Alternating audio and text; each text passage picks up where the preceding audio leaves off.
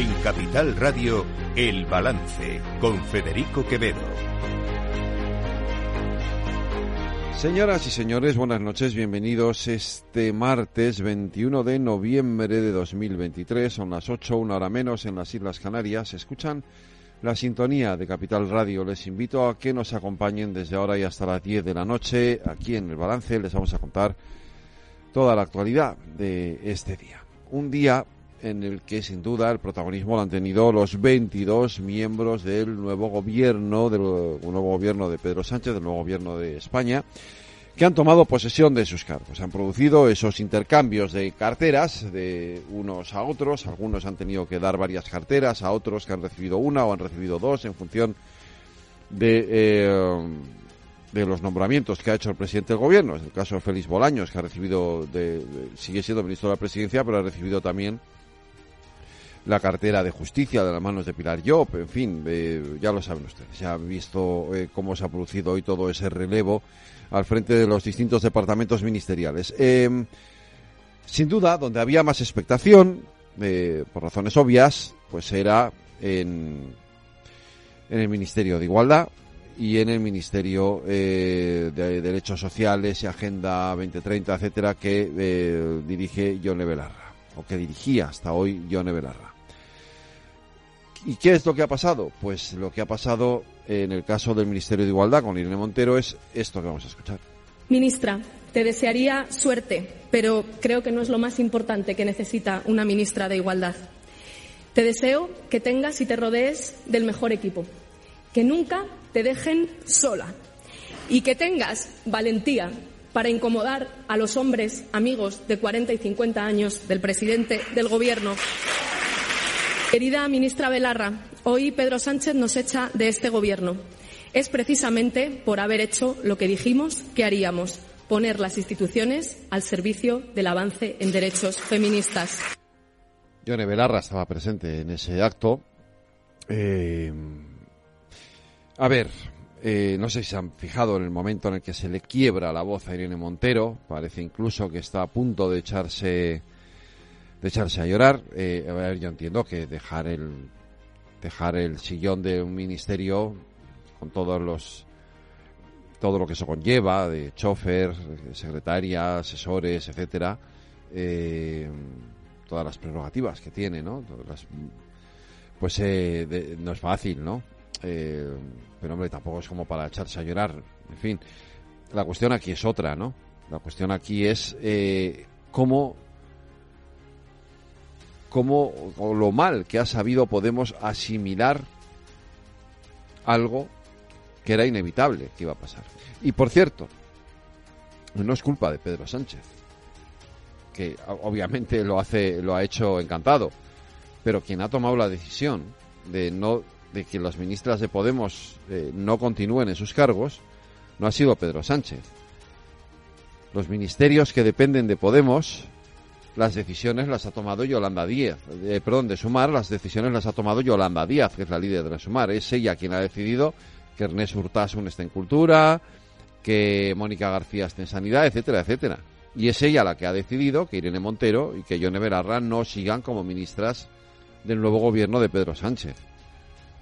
Luego es ahí donde tienen que, que centrar la atención Montero y Belarra, no en Pedro Sánchez, que en definitiva en un gobierno de coalición, en este caso, tiene poco margen de maniobra para tomar decisiones sobre lo que le pide o le dice que debe hacer Yolanda Díaz. Esto es así, porque para eso es un gobierno de coalición y la otra parte tiene su, digamos, eh, derecho o su prerrogativa para nombrar a los ministros que le interesan a Yolanda Díaz.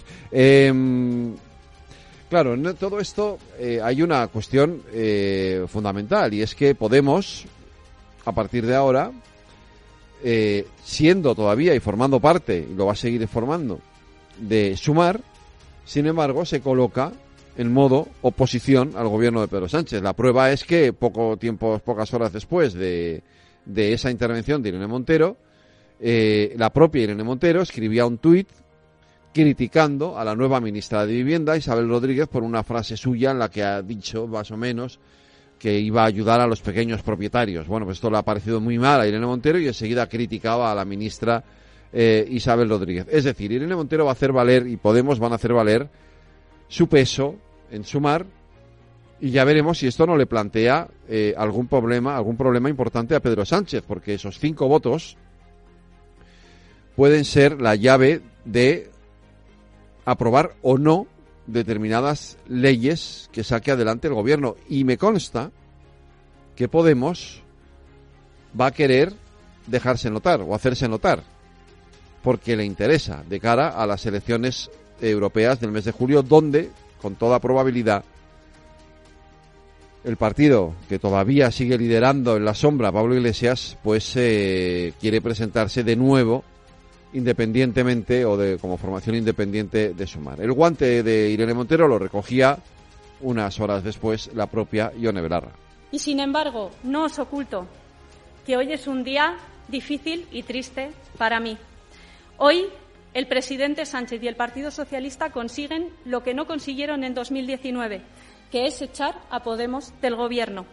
Y esto no es que sea políticamente injusto, es, ante todo, un enorme error político.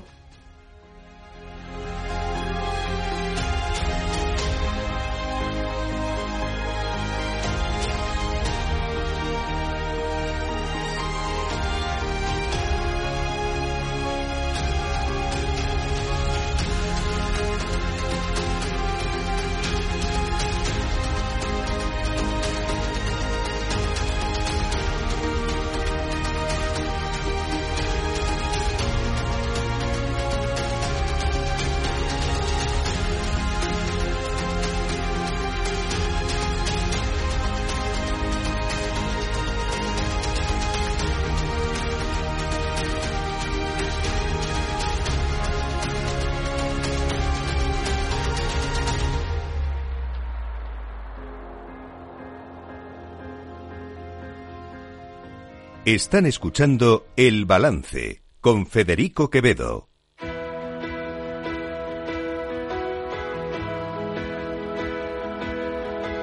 Las noticias de El Balance con Federico Quevedo, Aida Esquirej y Lorena Ruiz. Aida Esquirej, buenas noches. Lorena Ruiz, buenas noches. Eh, Aida, eh, conocemos ya las actas de la última reunión de la Reserva Federal, celebrada el 31 de octubre, ¿no?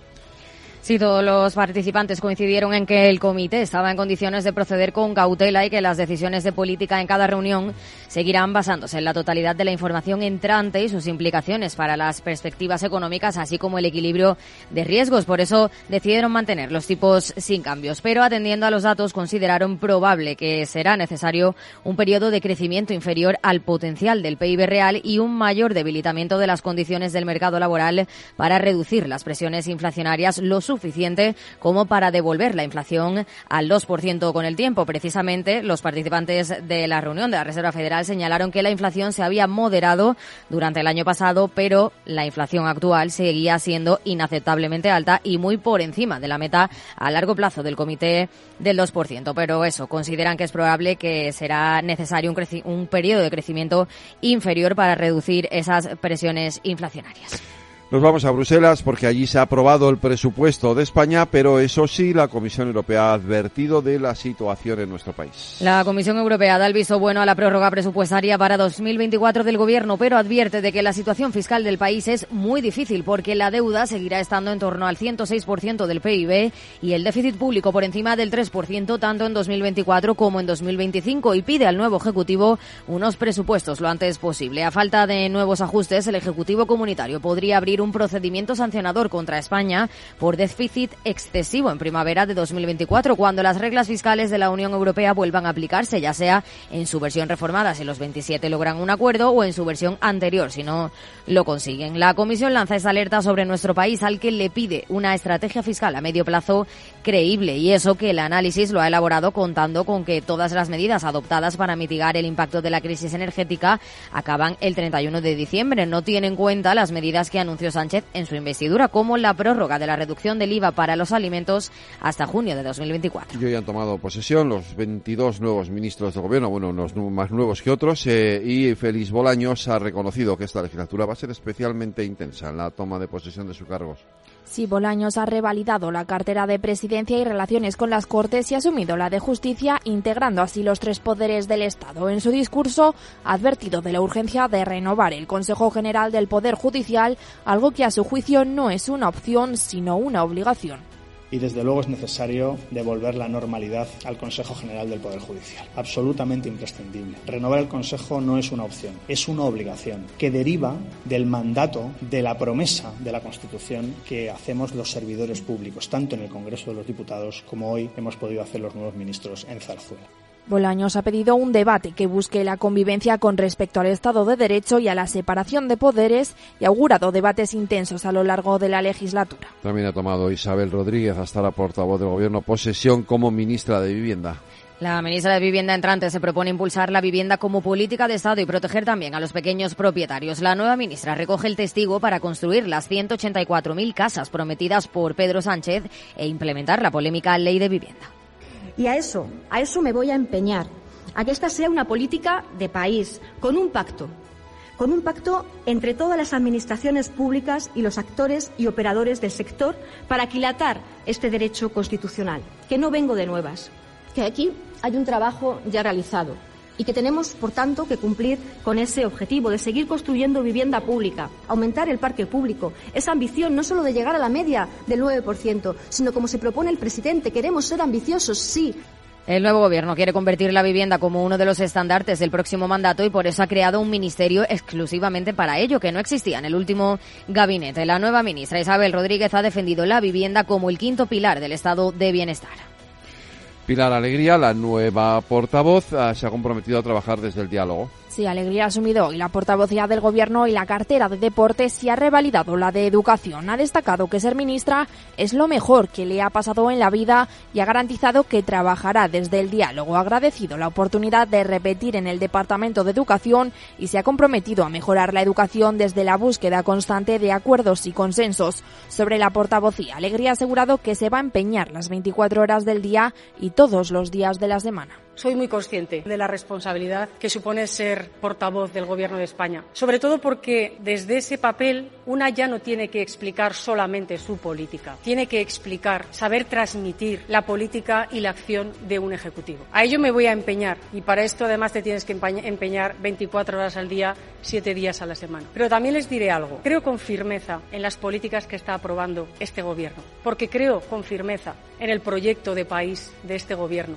sobre la cartera de deportes, Alegría ha señalado que seguirá trabajando en los retos con el apoyo de los deportistas y olimpistas y en el deporte base.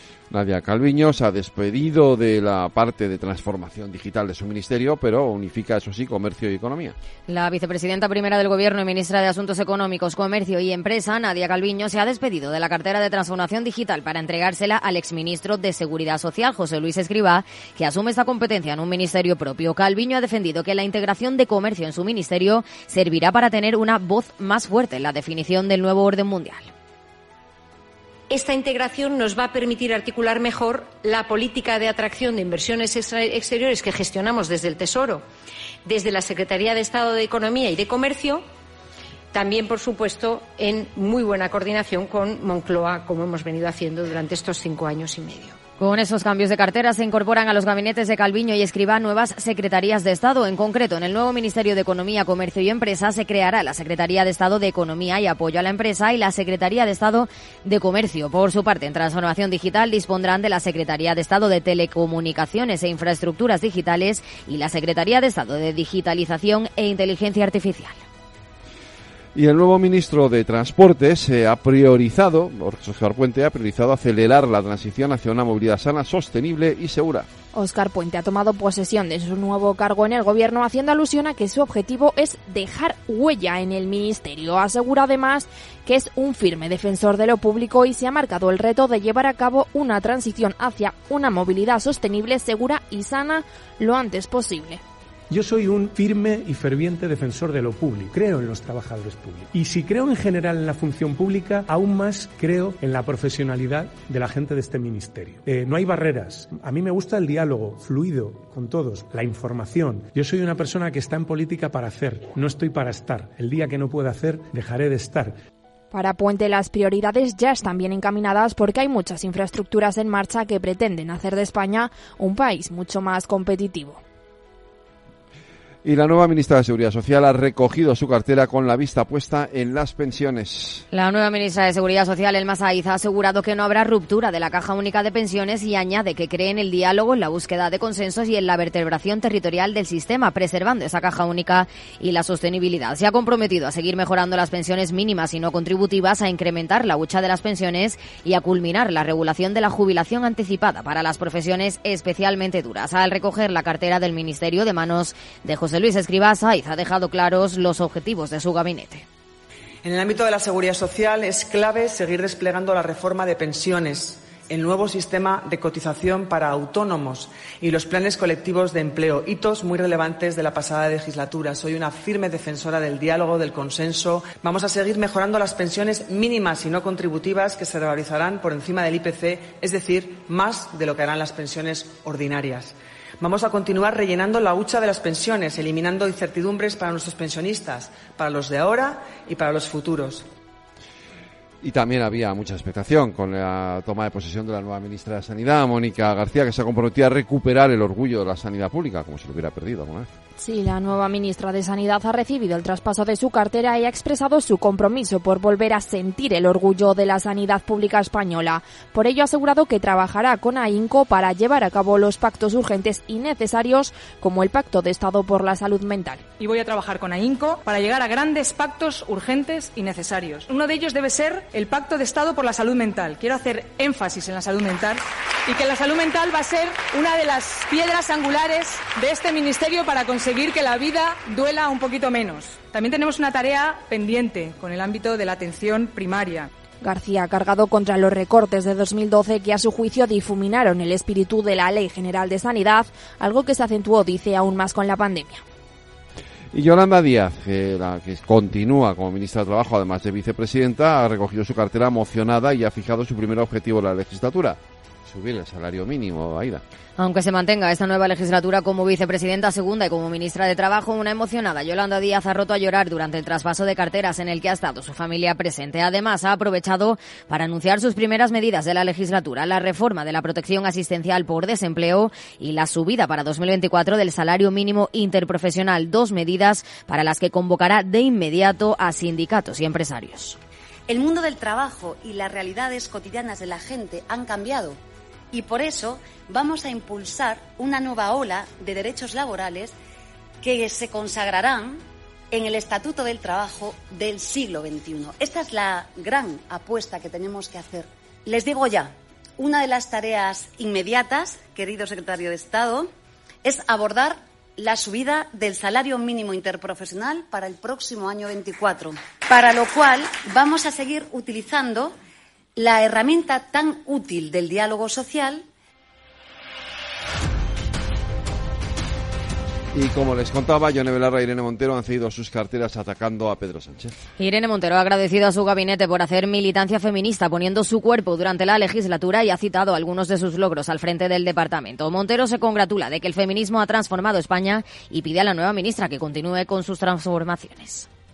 Ministra, te desearía suerte pero creo que no es lo más importante que necesita una ministra de Igualdad.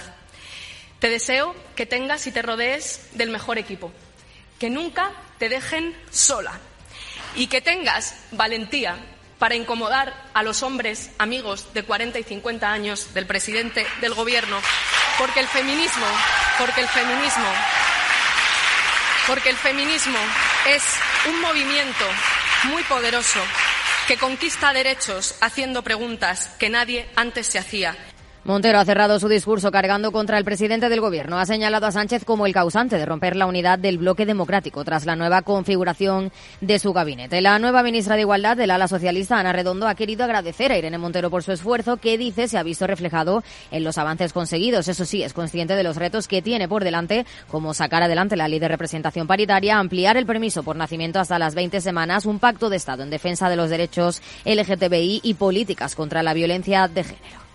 Trabajaré duro para estar a la altura del compromiso que hoy adquiero con todas y con todos. La responsabilidad es ilusionante. Recojo el testigo de la ministra Montero.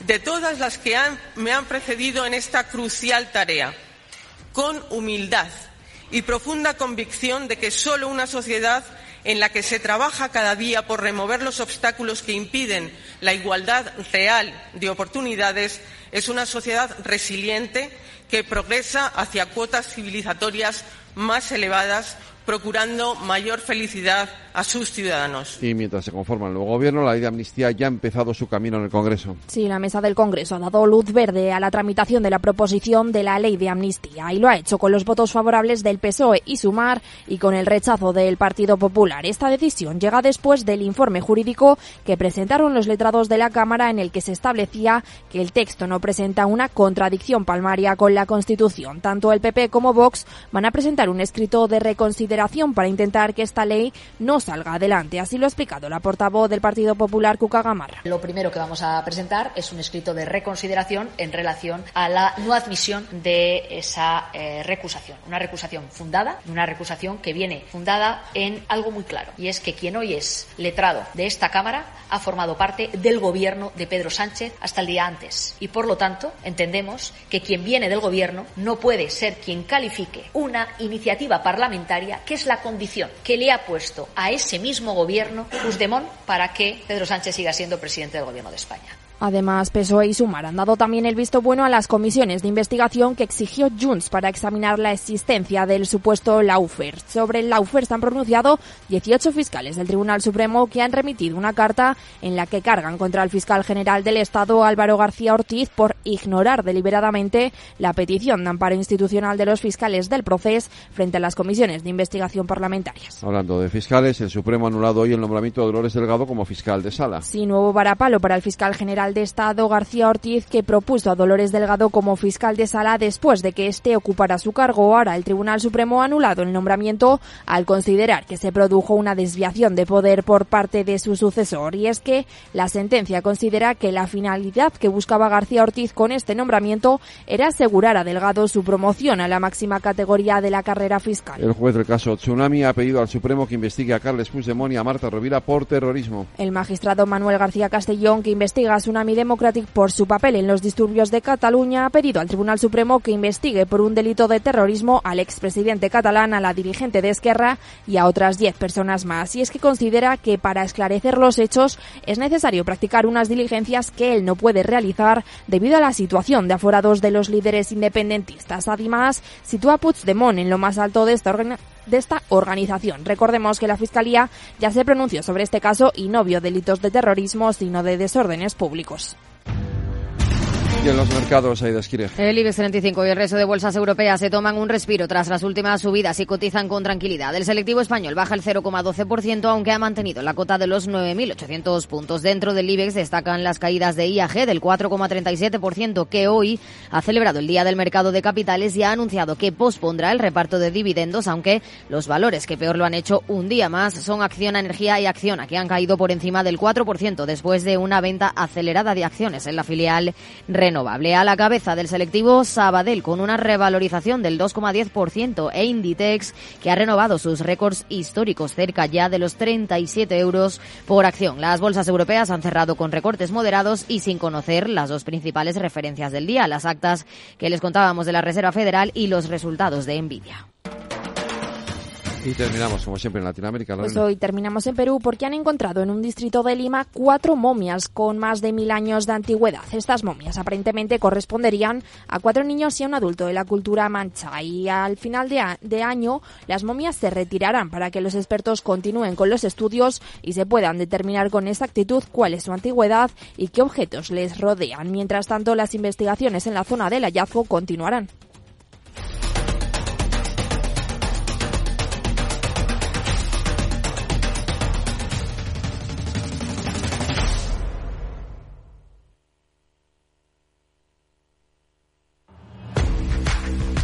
Oye, pensando cómo ahorrar en momentos como este, con los precios por las nubes. Y todavía no conoces XTB, una nueva forma de invertir pensada para todos. Desde solo 5 euros y cero comisiones hasta 100.000 euros al mes para invertir en acciones y ETFs Con XTB tu dinero está depositado en bancos españoles y tu broker es uno de los más respetados del mundo, regulado por la CNMV y los principales organismos internacionales. Y con oficina propia en Madrid desde el año 2008. Entra en xtb.com. Recuerda, xtb.com. A partir de 100.000 euros al mes, la comisión es del 0,2%, mínimo 10 euros. Invertir implica riesgos.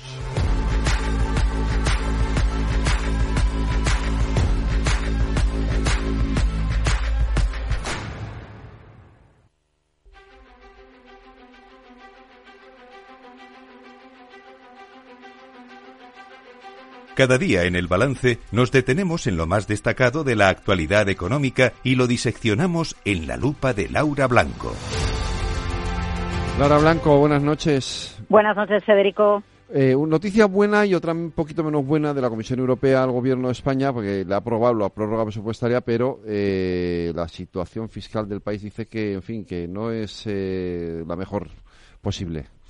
Eh, pide una estrategia, lo que pide Bruselas, lo que nos pide a España es una estrategia fiscal creíble en el largo plazo. Ha acabado la campaña electoral y ya tenemos gobierno y ahora toca hacer política con mayúsculas y yo creo que una estrategia fiscal creíble Federico es hacer política con mayúsculas. Eh, hay que enviarle cuentas a Bruselas, un eh, borrador de presupuestos actualizado porque, entre otras cosas, eh, el año que viene, lo que nos dijo Pedro Sánchez en el discurso de investidura es que, por ejemplo, se va a mantener la reducción del IVA a la alimentación, esa reducción extraordinaria con motivo de la inflación y esto supone una merma de las cuentas públicas. ¿Cómo vamos a cuadrar las cuentas? ¿Queremos ser como Italia, Francia o Bélgica que sobrepasan el límite de déficit de Bruselas cuando vuelvan las reglas fiscales que van a volver en cuestión de semanas o queremos ser como Portugal que va a tener superávit este año y el año que viene? Mejor que nos pareciésemos a, a Portugal y que transmitiésemos seriedad y que consiguiéramos, bueno, pues seguir teniendo controlada nuestra prima de riesgo y nuestro coste de financiación la clave es cómo lo va a conseguir el gobierno, si subiendo impuestos o, Federico, cuidado con el mercado laboral, porque ahí puede estar una de las claves. Sabes que Yolanda Díaz eh, explicaba cuando ratificaba la toma de la cartera de trabajo que uno de los objetivos es mejorar la protección por desempleo. Y lo que se envía a Bruselas y lo que es un grito a voces es que se van a modificar las prestaciones por desempleo para aplicar algo así como ERTES inversos, es decir, hacer aplicar incentivos para que quien esté en el desempleo cobrando una prestación tenga más incentivos para trabajar y eso se consigue no dejando de cobrar una prestación de golpe, de manera paulatina, cobrar un sueldo y cobrar algo de prestación para que sea un incentivo llegar al mercado laboral.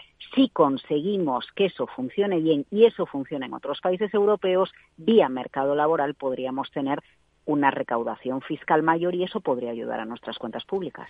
Oye, y dadme un apunte sobre este subidón de Inditex en bolsa. Bueno, máximos históricos para una compañía que sigue demostrando que sabe hacerlo bien. Ha reconocido Inditex en varias ocasiones que tiene baja cuota de mercado en muchos países, está en más de 210 países y de lo que se trata es de seguir creciendo y lo consigue, pero lo consigue con creatividad de equipos, lo consigue con planes de sostenibilidad eh, muy ajustados ¿eh? en materias primas, en conseguir ser eh, net zero. Ojo, lo consigue con política de producción en proximidad. El 50% de la producción que tiene Inditex es en proximidad. No sabemos qué va a pasar con su comportamiento en bolsa, pero a la vista está que el mercado, los inversores reconocen la filosofía, la manera de trabajar y los números que presenta este gigante español. Laura, mañana más lupa aquí en el balance. Buenas noches, Federico. Buenas noches. Mientras la ciberseguridad de la información tradicional gira en torno al software y al modo en el que se implementa, la seguridad del IoT incorpora más complejidad. La conectividad ofrece cada vez más escenarios con multitud de dispositivos conectados, donde el más trivial puede llegar a ser peligroso si resulta comprometido. Las soluciones Zero Trust de Zscaler permiten reducir estos riesgos. Descubra más en zscaler.es. El próximo 24 de noviembre en Inversión Inmobiliaria tendremos una tertulia especial con motivo de la celebración del Premium Real Estate Summit que organiza Planner Exhibitions. España se sitúa en el centro de la inversión del más alto nivel internacional, con proyectos únicos aplicando tecnología de última generación y respetando el entorno de manera sostenible. El viernes 24 de noviembre de 12 a 1 en Inversión Inmobiliaria con Meli Torres.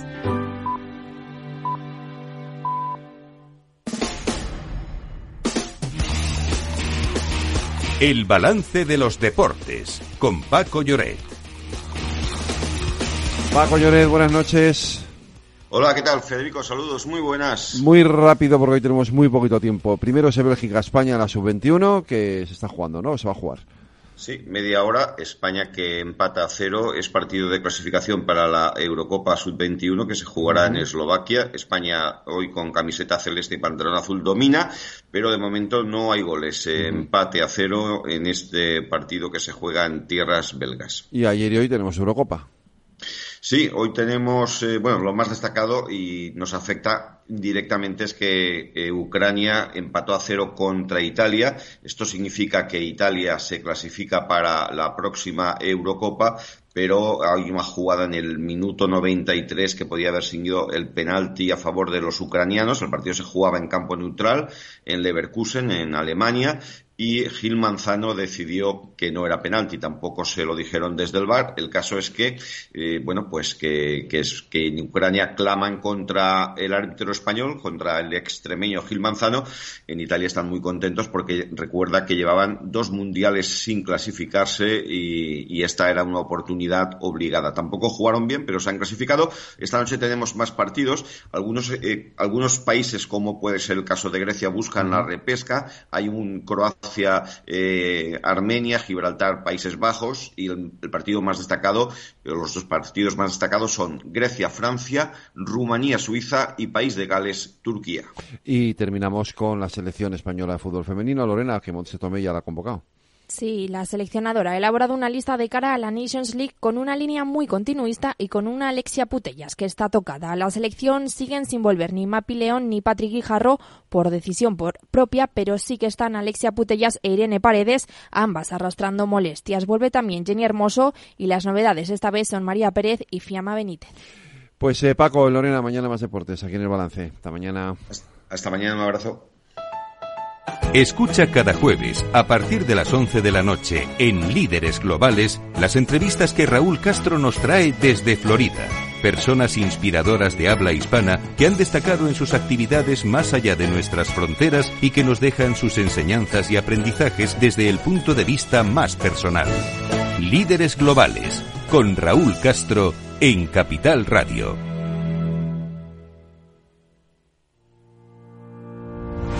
Los miércoles a la una de la tarde en Capital Radio, Gestión del Talento. El escaparate de la formación para el empleo. Expertos formadores, agentes sociales y representantes de la Administración se dan cita en este espacio para impulsar el valor de la formación y el talento. Un espacio de Fundae, la Fundación Estatal de Formación para el Empleo, dirigido por José Joaquín Flechoso.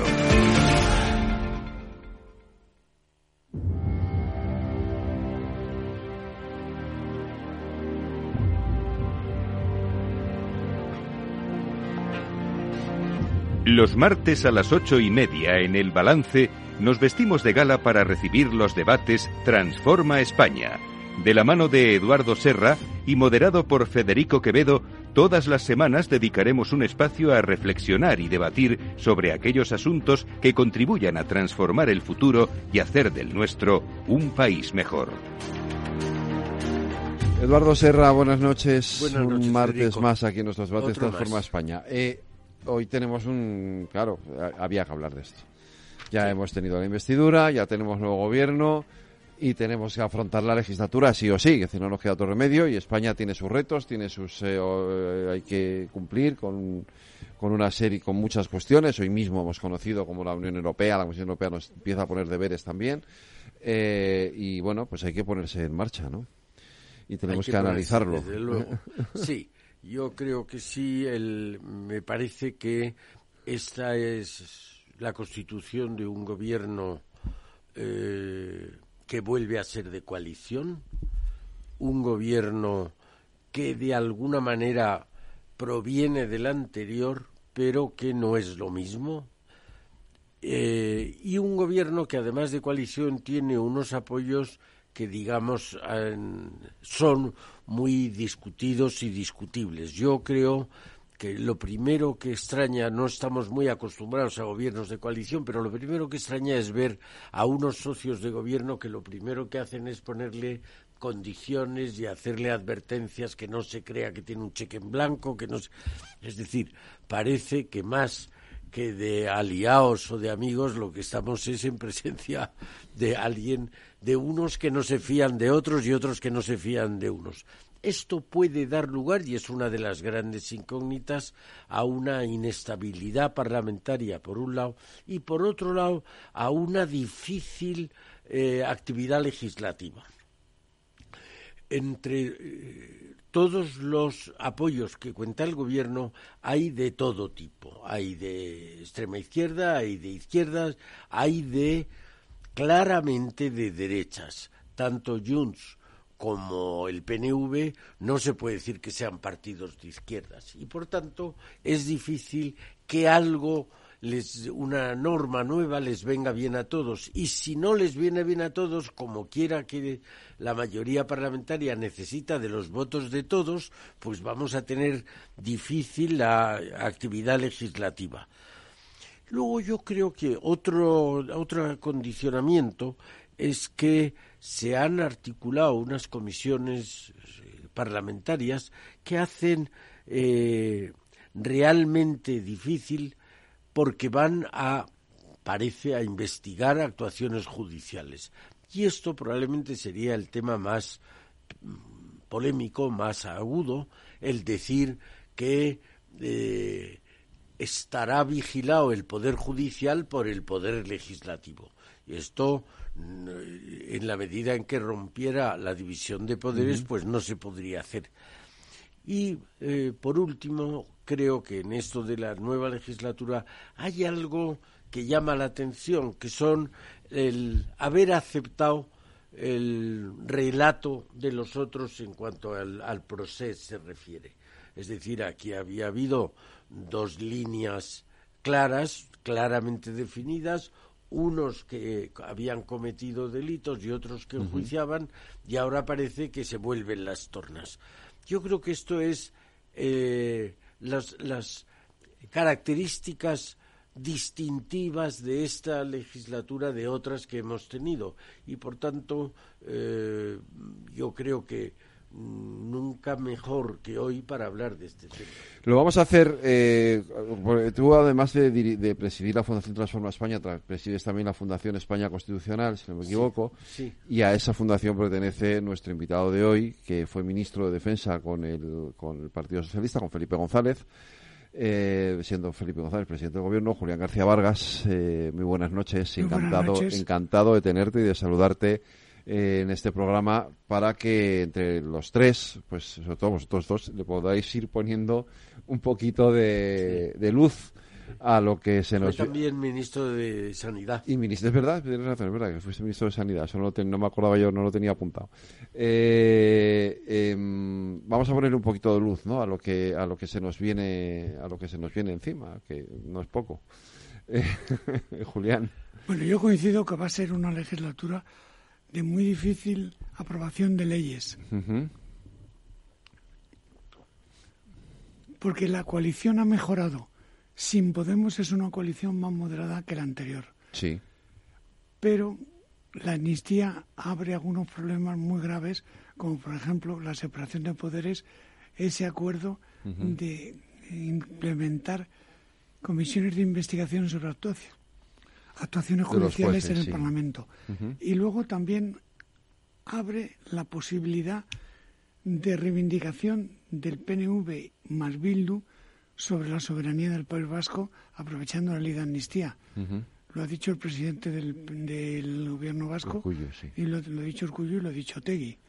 A mí eso también me preocupa porque es una posibilidad que estaba ahí bastante tranquila y que ahora se reabre de manera indirecta. Claro, el problema cuando abres un melón. Claro. Naturalmente. Es que todo el mundo quiere. La caja quiere, de Pandora. Claro, es la, caja, de Pandora. Claro, aquí todos quieren decir, yo, quiero lo mío, ¿no? Claro, y, efectivamente, de hecho, en el pacto con el PNV eh, vamos a ir analizando poco a poco todo, ¿no? Pero en ese pacto con el PNV eh, ya se incluyen, ya se habla de efectivamente el derecho al reconocimiento de la soberanía nacional, etcétera, y bueno, se incluye ese traspaso a la seguridad social que todos sabemos. Tú has sido ministro de Sanidad, pero bueno, todos sabemos lo difícil que es. Eh, los dos habéis estado en gobiernos eh, Estaba prevista desde está prevista desde el Estatuto de Guernica, pero nadie la ha llevado a cabo porque es que no hay es que rompe, la, caja es que rompe la caja, ¿no? Entonces, eh, estas, quiero decir, ya en ese pacto con el PNV se incluyen cosas que hasta ahora no se habían incluido, ¿no? En ningún acuerdo. ¿Mm?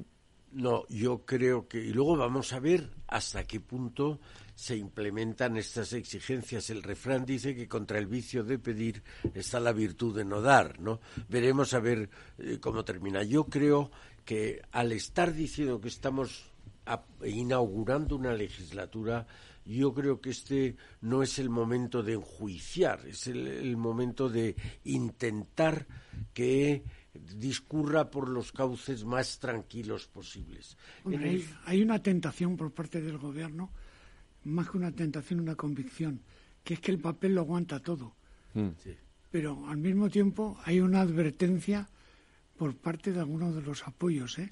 que le han dicho no se pase usted y no se fíe porque vamos a estar vigilando caso a caso, paso a paso, de manera que en un momento dado pueden romper y pueden dejar al gobierno solo ante una medida legislativa importante o una ley de presupuestos o cualquier otro tema. Claro, el problema fundamental que tiene Pedro Sánchez es la falta de credibilidad, ¿no? Porque la experiencia que tienen todos los que han llegado a acuerdos con él es que luego es que luego no cumple, ¿no?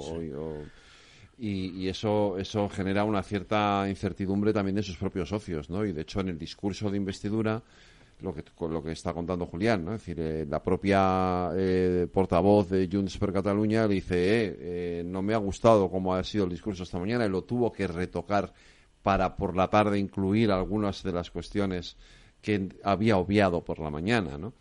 Esto es muy, muy... Sí, hay cuestiones que parecen de imposible o casi imposible realización. La eh, la celebración de un referéndum, eh, ya la propia amnistía, la presencia de mm, supervisores internacionales, todo eso son medidas eh, muy graves y, probablemente no ajustadas a la Constitución, ¿no? Entonces, pero yo creo que ahora en este momento hay que esperar y ver. Eh, por lo menos eh, a, nuestro nivel. Es decir, oye, vamos a esperar que sea la legislatura lo mejor posible para España. De verdad, los, los datos que se tienen al principio no son los más halagüeños, pero vamos, no por eso vamos a desechar cualquier esperanza de que sea una legislatura que sea buena para España. ¿no? Yo creo que eso, lo que este momento aconseja es eso. Y además, en segundo lugar, eh, el que siendo la sociedad española una sociedad moderna, moderada, tal, lo, lo, que corresponde es una gobernación que sea también moderada, que sea que no sea eh, polarizada, que no sea radical. Eh, yo creo que todo eso es lo que debemos eh, hacer los mayores esfuerzos para que se produzca y no lo contrario del muro, de no sé qué, eso es lo que no debería suceder. Pero el gobierno ya tiene muchas dificultades y muchos enemigos. No puede ganarse ni uno más, ¿eh? Tiene que ser moderado, precisamente para intentar que la, que la situación mm, rebaje la tensión mm. y pueda hacer algo en el Parlamento y fuera del Parlamento.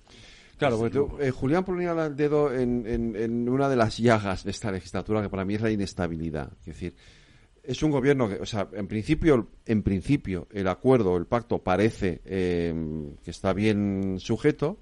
Sin embargo, la, lo que nos hace ver los primeros compases es, eh, hoy hemos conocido, por ejemplo, como Podemos, que tiene cinco eh, diputados en el grupo de Sumar, eh, ya ha dicho que ellos, incluso estando dentro de Sumar, se sitúan en la oposición al gobierno y es que ha sido salir por la puerta del ministerio y empezar a poner tweets Irene Montero y Irene Belarra en contra del gobierno criticando esto, lo otro y lo demás allá, Vamos a ver si eso se traduce luego, que yo creo que lo van a hacer, porque les interesa de cara a junio.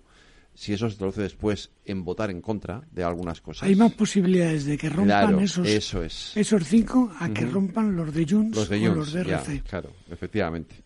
Pero claro, esos cinco ya te pueden hacer cambiar un, Muchísimo. tal y como con tal que como está de justo de ajustado ahora mismo los equilibrios parlamentarios te pueden hacer lo que decía Julián te pueden boicotear toda la actividad legislativa. Sí sí sí sí sí. Te pueden tirar por abajo un proyecto de ley una ley de presupuestos cualquier cualquier cualquier eh, iniciativa del gobierno se lo pueden tumbar solamente estos cinco diputados no con dos más que se pongan enfermos por ahí por eso yo creo que Sánchez tiene también en la cabeza una legislatura probablemente corta, mm. porque en cuanto le hagan dos faenas como esa, tendría ocasión de decir, yo así no puedo seguir y convoco elecciones. Eso, eso es una. Y otra, un poco la que tú dices, eh, que no puede tener más enemigos el gobierno de los que tiene. Y los apoyos son donde están los más enemigos. A lo mejor en esas votaciones donde se necesitaría y no se tuviera el voto de Podemos, podría tener el voto de la oposición y entonces empezar por ahí a construir, a tejer un, un antimuro o un, una eh, destrucción del muro. Una acotación de la confrontación, por lo, menos, buscando campos en los que no se van a confrontar. Y eso sería algo positivo. A ver, esta es la parte que yo he sido más crítico, lo tengo que reconocer, ¿vale? En estos días, porque mm, a mí hoy por hoy eh, y después yo estuve el otro día en el Congreso y después de todo lo que estoy viendo, mi, mi, lo que más me preocupa, no miedo, lo que más me preocupa es la voladura de los puentes. Es decir, eh, no hay puentes ahora mismo entre el PSOE y el Partido Popular.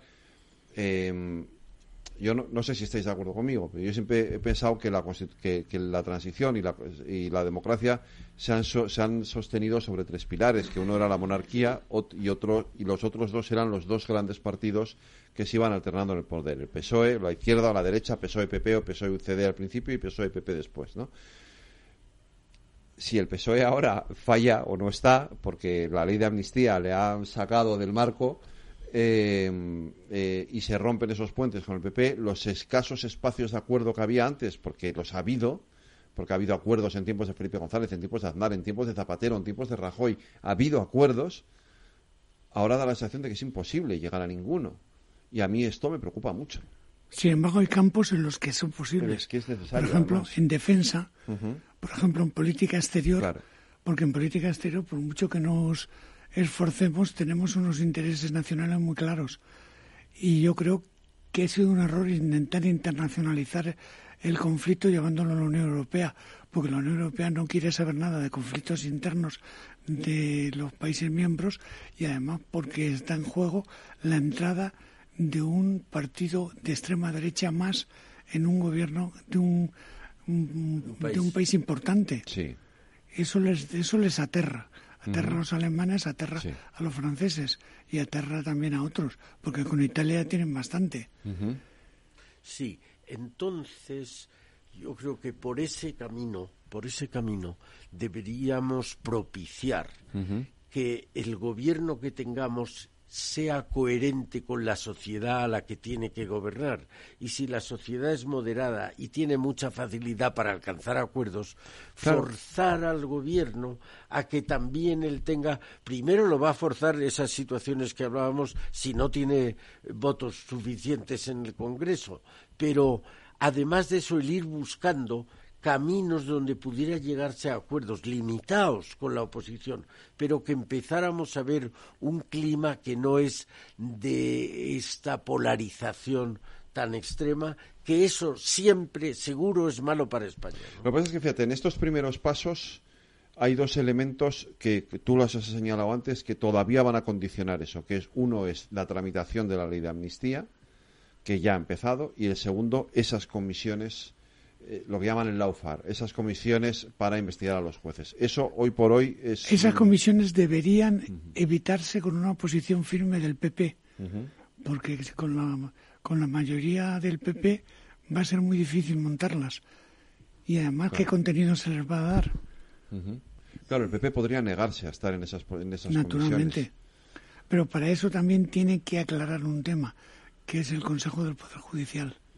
Tiene que cargarse de razón acotando ese problema que ha sido imposible de explicar en la legislatura que ha terminado. ¿Por qué no se ha renovado el Consejo del Poder Judicial del cual depende el Supremo, nada menos. O sea, esta podría ser una solución interesante, que el Partido Popular acordara, llegara a ese acuerdo con el Poder Judicial, pero... Es que no hace falta hacer acuerdos explícitos. Basta que sean acuerdos implícitos que vayan reduciendo la tensión y que se vayan escenificando dentro del Parlamento de una manera suave y no demasiado espectacular. Claro, y negarse a participar luego en las comisiones de investigación. Eso podría ser una... Sí, porque además yo creo que por muy exigentes que parezcan o que sean los apoyos del gobierno, si el gobierno no puede sacar algún compromiso, no por culpa del gobierno, sino por culpas ajenas, bien sean exteriores o interiores, entonces yo creo que en eso es necesario que sean comprensivos. Es decir, oye, si yo no he hecho sacar esto porque no puedo. Si eso es así, entonces se podría pensar con mayor grado de probabilidad de acierto en esos concretos y determinados campos de donde pudiera haber acuerdo.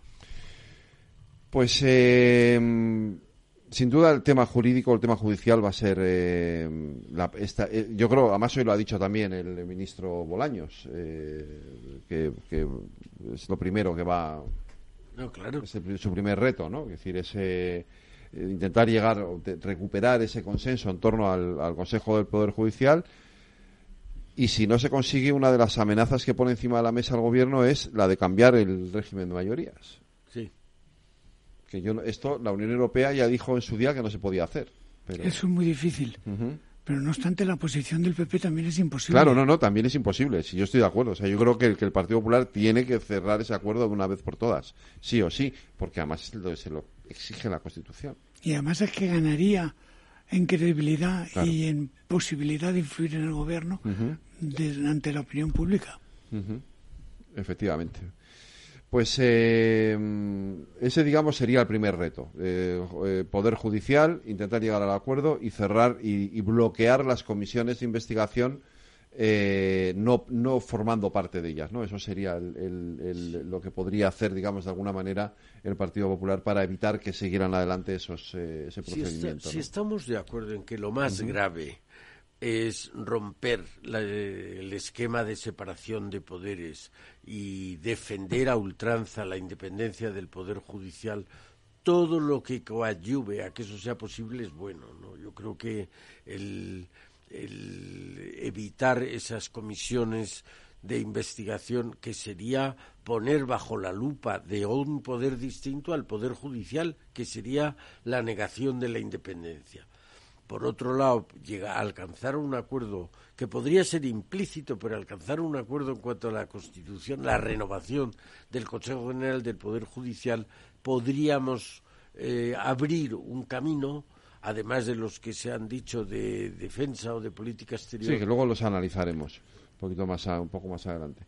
Se, eh, abriría ese camino. claro, de decir, bueno, hay espacio de paz espacio donde son posibles acuerdos. Y por ese camino, el ir minando ese espíritu de polarización, de, de radicalidad y digamos, de alguna manera volver, si ahora no se puede volver al consenso, por lo menos volver a la moderación, que el de enfrente sea un adversario y no un enemigo eh, que, al que hay que negarle el pan y la sal. Lo que pasa es que ahí cuando se levantan muros en un discurso de investidura, luego es difícil derribarlos. Bueno, no es tan difícil, ¿No? porque el Parlamento se reúne todos los días, tiene muchas posibilidades de llegar a conversaciones discretas, a un diálogo Mm, delicados sobre algunos asuntos y llegar a acuerdos no explícitos, pero prácticos. Fíjate, en esto va a ser importante algo que va a ocurrir en los próximos días, que es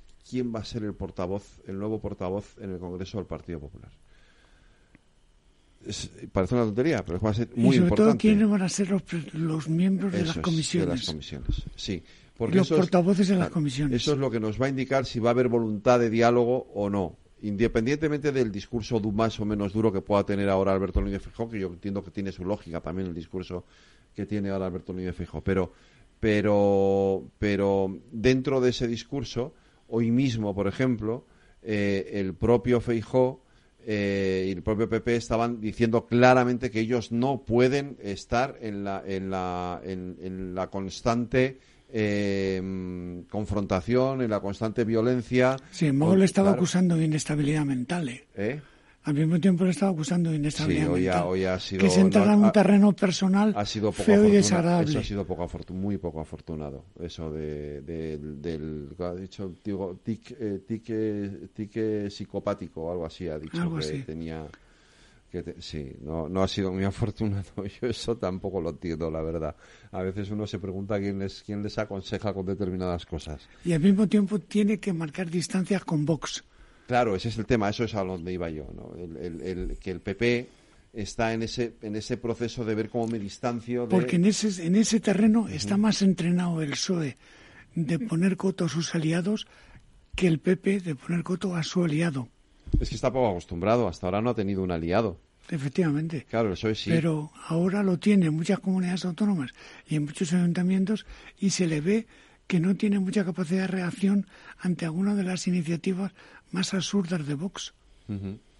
Y sin embargo, el PSOE sabe quitarse del medio, sabe diluirse en, el espacio o sabe mm, explotar la ambigüedad ante cualquier petición de, sus aliados, porque están muy acostumbrados a torear con ellos.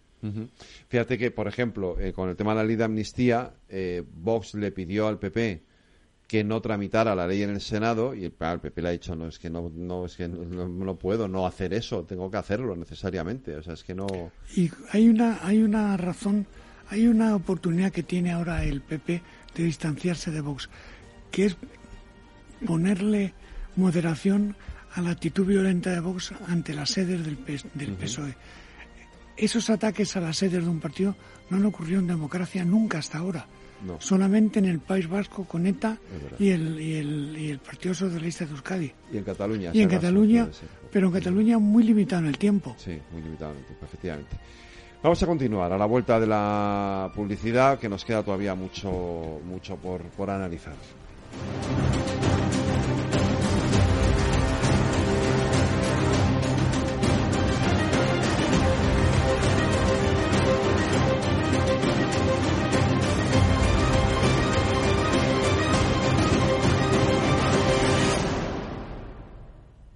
¿Quieres cobrar por operar con tu dinero? Con DarwinX es posible y funciona así. Operas un universo de más de 1.500 instrumentos financieros en condiciones competitivas, con nuestro broker o a través de Interactive Brokers. Y aquí viene lo bueno. Mientras operas, construyes tu track record para nuestra gestora que te paga por tu éxito. Llevamos más de 10 años impulsando el talento. Hemos atraído más de 95 millones de dólares de capital inversor y pagamos a nuestros mejores traders cientos de miles de euros al año en comisiones de éxito. Darwinex, donde no pagas de más y cuanto mejor operas, más cobras. ¿A qué esperas?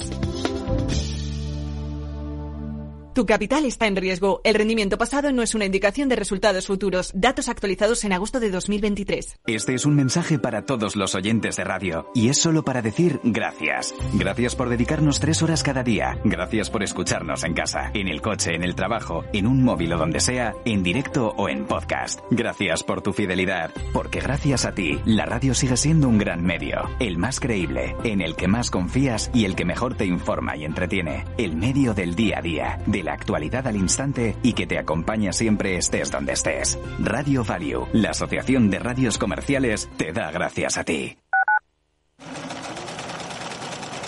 Renovar esos pantalones vintage de tu abuelo que ahora tú tanto te pones es un plan redondo. Como el plan que tenemos en la Comunidad de Madrid, en el que contamos contigo para darle muchas oportunidades a los residuos. ¿Te sumas a la economía circular? Comunidad de Madrid. Capital Radio. ¿Sabes cuál es el mejor dial para escuchar Capital Radio? Tu móvil. Ya tienes disponibles las versiones de iOS y Android de Capital Radio. Y si quieres escucharlas en tu coche, lo tienes muy fácil. Empareja el Bluetooth de tu coche con tu móvil o tableta, entra en la app de Capital Radio y ya lo tienes. Escucha Capital Radio en digital. Y si te preguntan qué escuchas, no lo dudes. Capital Radio.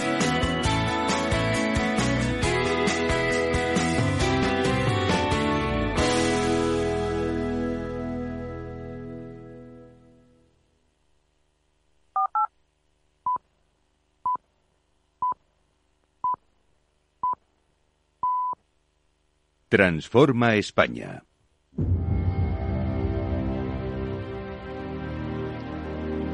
Las nueve de la noche, una hora menos, en las Islas Canarias, en la sintonía de Capital Radio, continuamos con nuestros debates Transforma España de la mano de Eduardo Serra y de Julián García Vargas, analizando un poquito todo lo que ha pasado y lo que puede pasar en el futuro en esta legislatura que inicia. ¿Ibas a decir, Eduardo? Sí, iba a decir que me parece que lo básico es como si estuviéramos hablando de pesos físicos. Lo que tiene más peso es que la sociedad española es una sociedad moderada. Luego, si el gobierno quiere acertar con los votantes, con la sociedad española, tiene que ser moderado. Es verdad que el discurso de investidura no ha sido muy moderado con lo del muro y tal, pues puede ser, pero recuerdo que Tierno decía que los programas electorales están hechos para no cumplirlos. De alguna manera, el discurso de la investidura es el último discurso electoral. Ahora ya hay que empezar a gobernar. Ya es, mire usted, estamos en otro campo de juego. No siga usted con los TIC de antes, que a lo mejor les fueron útiles, pero que ahora ya no lo van a hacer.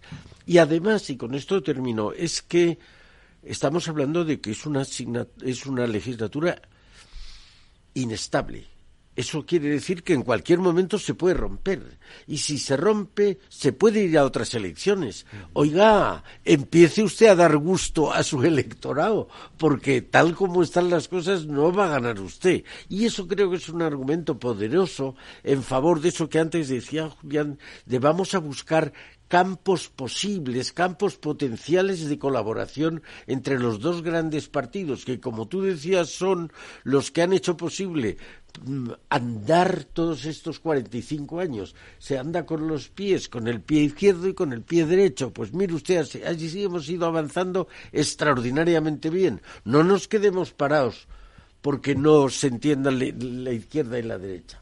Es que el 60% de los españoles quieren que se entiendan el PP y el PSOE y que no dependan tanto de los dos extremos, de los indepes y de los, los podemitas y de Vox por parte del PP.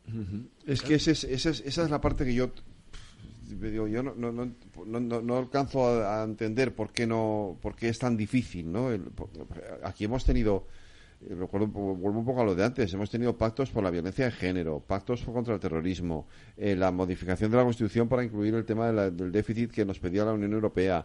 Eh, sí, sí, ha habido muchos casos. Ha habido muchos acuerdos que, a los que se ha llegado con los dos. Y en las comisiones todos los días hay acuerdos. Todos los días, que no los, la mayoría de la gente no lo sabe. No sabe pero en las comisiones se llegan a acuerdos y se llega a consensos y se pactan cosas. Todo, hay más acuerdos, de hecho, de los que desacuerdos en, en, el, en, el, Congreso de los Diputados. Entonces, dices, ¿por qué, ¿por qué este clima? ¿Por qué?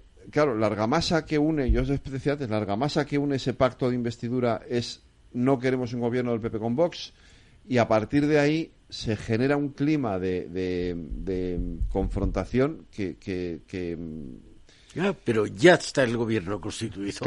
Ahora ya eso no hace falta. Entonces, lo que ahora hace falta es mirar a, de alguna manera, a complacer al electorado, a la sociedad española, que en un porcentaje altísimo lo que quiere es esas colaboraciones. Y yo creo que hay que hacer lo posible. Yo creo que habría que empezar por reducir la tensión en las calles. No se puede bloquear la sede del PSOE noche tras noche. día tras día, noche tras noche, sí, no puede y, ser. Y con un señor que es diputado arengando a las masas en contra de la policía. Eso es inaceptable. Es totalmente inaceptable, sí, lo de Javier Ortega. yo creo que eso Feijó lo ha dicho con toda claridad. Sí, pero no se ha pronunciado de una manera tajante. Esto se tiene que acabar. Es lo que tiene que decir. Se tiene que acabar ya y nosotros no vamos a apoyar ninguna manifestación con Vox mientras gente se mantenga. Hmm. Es verdad que las manifestaciones, luego las otras, las que no ha convocado Vox, esas han sido muy pacíficas, y, pero tampoco, incluso tampoco eso se va a poder mantener en el tiempo. Decir, Pero eso por su propia esencia, no porque lo digan los líderes. La gente tiene una resistencia limitada, ¿no? Eso no. Yo creo que eso no puede ser. Ahora, ¿hay razones para que la opinión pública, la ciudadanía, se oponga a, a lo que se ha pactado? Yo Depende de dónde, dónde estemos hablando. Porque en Cataluña, en Cataluña, claro. lo que puede haber es un partido, un, un, PSC mayoritario en la primavera próxima. Y eso sería un cambio radical. Y eso justificaría en parte lo que se ha hecho. Pero a cambio se ha roto el resto de España. Bueno, pero eso sería ya una solución. Quiero decir, si efectivamente el PSC gobierna incluso, hay quien lo dice, con el apoyo del PP, haría cambiar radicalmente las cosas. Hombre, rompería la, la justificación que han dado los independentistas en favor de una solución unilateral. Y eso ya sería el acabar con una matraca que lleva 12 años encima de la mesa. ¿eh? Claro, eso rompería el, esta intención, esta intención permanente de la unilateralidad con la que siguen amenazando, ¿no? Eso se acabaría ahí. Que yo creo que eso ha sido claro. lo peor de los acuerdos de la amnistía, el no pedir a cambio el que se acabara con esa reivindicación, o por lo menos durante un periodo no la sacaran a relucir y no siguieran con el raca-raca que nos tiene aburrido ya a todos, ¿no? Sí. De alguna manera, cuando se dieron los indultos, hace ya en la pasada legislatura, cuando se dieron, se, la crítica que más sobresalió fue decir, hombre, haber pedido algo a cambio. Por ejemplo, el, que no lo vuelvan a hacer. Pero habían dicho exactamente lo contrario, lo volveremos, lo volveremos a hacer. Yo creo que eh, esta inicio de legislatura, si lo miramos desde el otro lado, de es el fin de un periodo electoral. Ahora vamos a gobernar y vamos a cambiar el chip que teníamos de radicalización, de confrontación, de homogeneización en los polos por el chip de colaboración, que es lo que toca porque es lo que le gusta al electorado, según demuestran todas las encuestas. Y va a haber un tema muy importante en esta dirección, en favor de una política territorial Os iba a preguntar por esto, sí que es la, financiación de las comunidades autónomas, que lleva muchos años retrasada y que hay que abordarla. Y que hay que abordarla en un clima muy difícil, porque tenemos una posición bastante incómoda frente a la Unión Europea por el, por el déficit. Y entonces vamos a tener que negociar la financiación de las comunidades autónomas a la baja, porque ya no vamos a ver los ingresos tan fáciles que ha habido durante estos años. Y eso va a obligar a muchos acuerdos más o menos explícitos también. y a lo mejor acuerdos parciales, que siempre son más fáciles que uno total. Pero sí, pero es una, pero, ahí tiene una negociación, el gobierno tiene una negociación dura, porque eh, claro, la situación en esta legislatura con respecto a la anterior ha cambiado eh, eh, radicalmente. Es decir, la, pasada legislatura, también teniendo que apoyarse en otros partidos, eh, Sánchez era el más votado y, el PP tenía 88 escaños. Eh, no, no, no tenía minoría también en el Senado y tenía tres o cuatro comunidades autónomas. Ahora tiene 12 comunidades autónomas, mayoría absoluta en la Cámara Territorial, que es el Senado, y, y 137 escaños en el Congreso. Entonces, eh, la situación es, no es la misma. decir, y, y el PSOE tiene que ser consciente de que en algún momento, entiendo yo, tiene que también contribuir a rebajar esa tensión porque si no va a ser imposible llegar a, o sea, el modelo territorial hay que hay que hay que ponerlo sobre la mesa. Sí o sí. Sobre todo la parte financiera. Claro. Hay que hacer la financiación autonómica. Es que llevamos 10 años sin hacer una reforma de la financiación autonómica. El FLA era un era era un parche. Pero es un parche. Es decir, es un parche que ahora nos van a devolver a las comunidades que lo han que lo han pedido les van a devolver el 20%, pero, pero sigue siendo un parche y además encima incrementando más deuda. En una situación transitoria. Y, y además la Unión Europea no va a querer que se prorrogue. Eso es. Luego, ahí hay que hacer algo. Y, y ese algo lo tienen que hacer los dos principales partidos. Claro. Ahí tenemos un campo de comienzo de un semiacuerdo a largo plazo, ¿eh? que puede ser sobre soluciones parciales pero no puede haber una cesión total de impuestos como quiere en Cataluña. Pero Cataluña la quiere. Pero no se la pueden dar, indudablemente, y además no está incluida en los acuerdos. Está incluido como solicitud, como petición de Cataluña. Bueno, pero no como acuerdo. Pero no como acuerdo, evidentemente. ¿no? Está incluido como, vamos a hablar de esto, pero no como acuerdo. Lo que pasa es que ahí está esa mesa de diálogo en Ginebra, o, que ya veremos también hasta dónde nos lleva, ¿no? En ese terreno, porque de todo esto se pondrá, se sacará allí, claro. Ese es uno de los aspectos más humillantes del acuerdo, que es en la, la intromisión, la internacionalización de entre los dos partidos, no entre los dos, entre los dos gobiernos, entre Cataluña y, y, y Madrid sino entre los dos partidos, lo cual ya es menos, se ha reducido, pero sigue siendo muy humillante que haya un tercero a mediar cuando nos hemos visto y nos hemos tratado desde hace siglos. Sí, no, eso es. Desde el punto de vista de la dignidad, es de lo peor.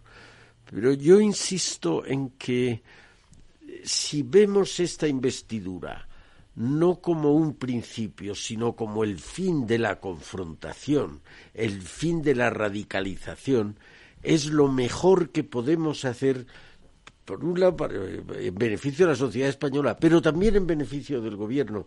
Eh, este no es un gobierno que ha nacido, ha nacido ayer, pero entiéndaseme, no es un gobierno que nace para morir, es un gobierno del PSOE, y el PSOE ha sido, como habéis dicho, un elemento esencial en los 45 años que llevamos de transición y de democracia. Mire usted, no, no puede cargarse usted el PSOE para dentro de cuatro años radicalizándose contra la esencia del PSOE. El votante del PSOE estos 45 años ha sido un votante moderado, socialdemócrata, que se entendía con el otro partido que era el, la UCD o el PP.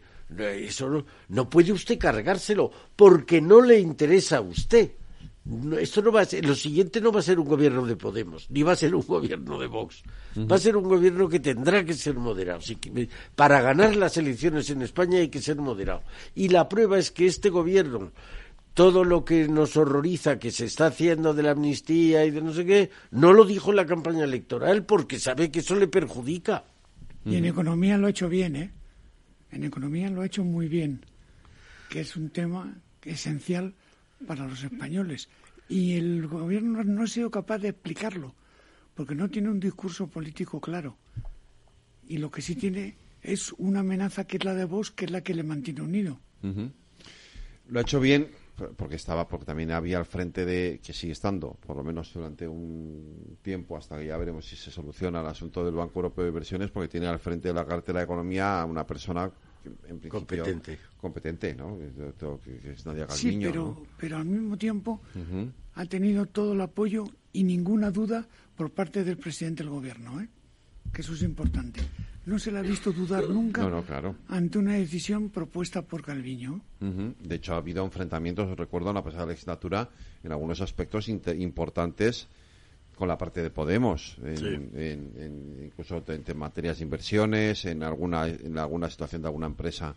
Eh, en el caso de Naturgy, lo recuerdo, las broncas con Podemos porque porque eh, Nadia Calviño, Rivera y, y María Jesús Montero estaban a favor de la entrada de, de IFM en el capital de Naturgy y Podemos estaba en contra y, ganaron. Obviamente el presidente le dio la razón a sus tres ministras y ya está, ¿no? Pero es que en esas situaciones. Sánchez tiene muchos defectos, pero tiene una virtud que es que sí entiende el mensaje de su ministro de Economía y lo ha mantenido contra viento y marea.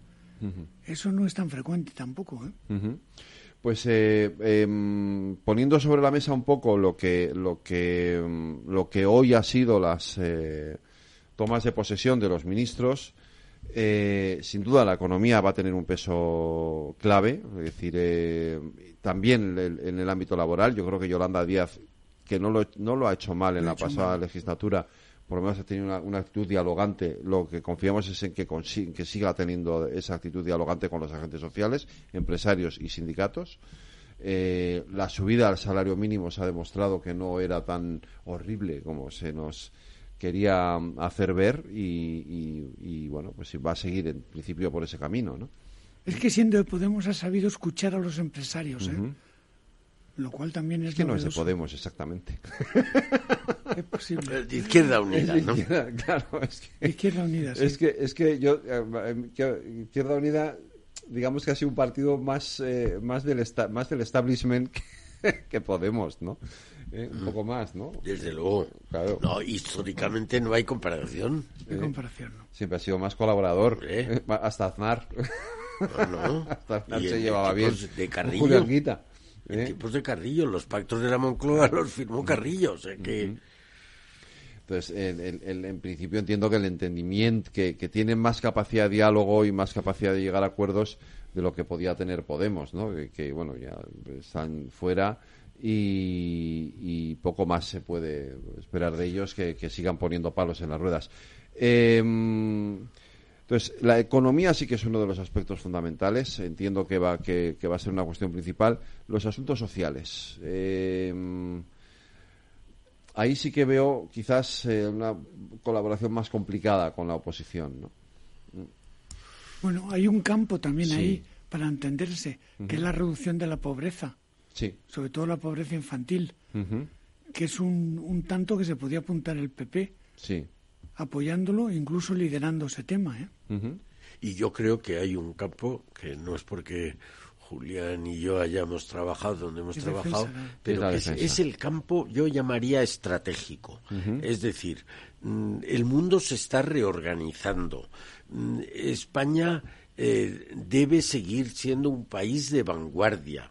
Y eso exige tener, y yo creo que ahí en, en política exterior los, las apuestas que se han hecho, eh, estar a favor de Ucrania, estar a favor de Israel, lo del Sara.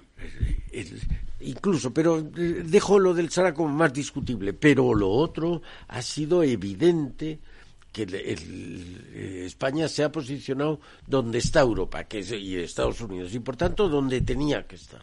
Yo creo que esto es un campo de colaboración que puede ser muy fructífero, ¿no? Seguir, por desgracia, no parece que la guerra de Ucrania se vaya a terminar a corto plazo, ni tampoco el conflicto árabe-israelí, aunque tengo la esperanza de que no escale.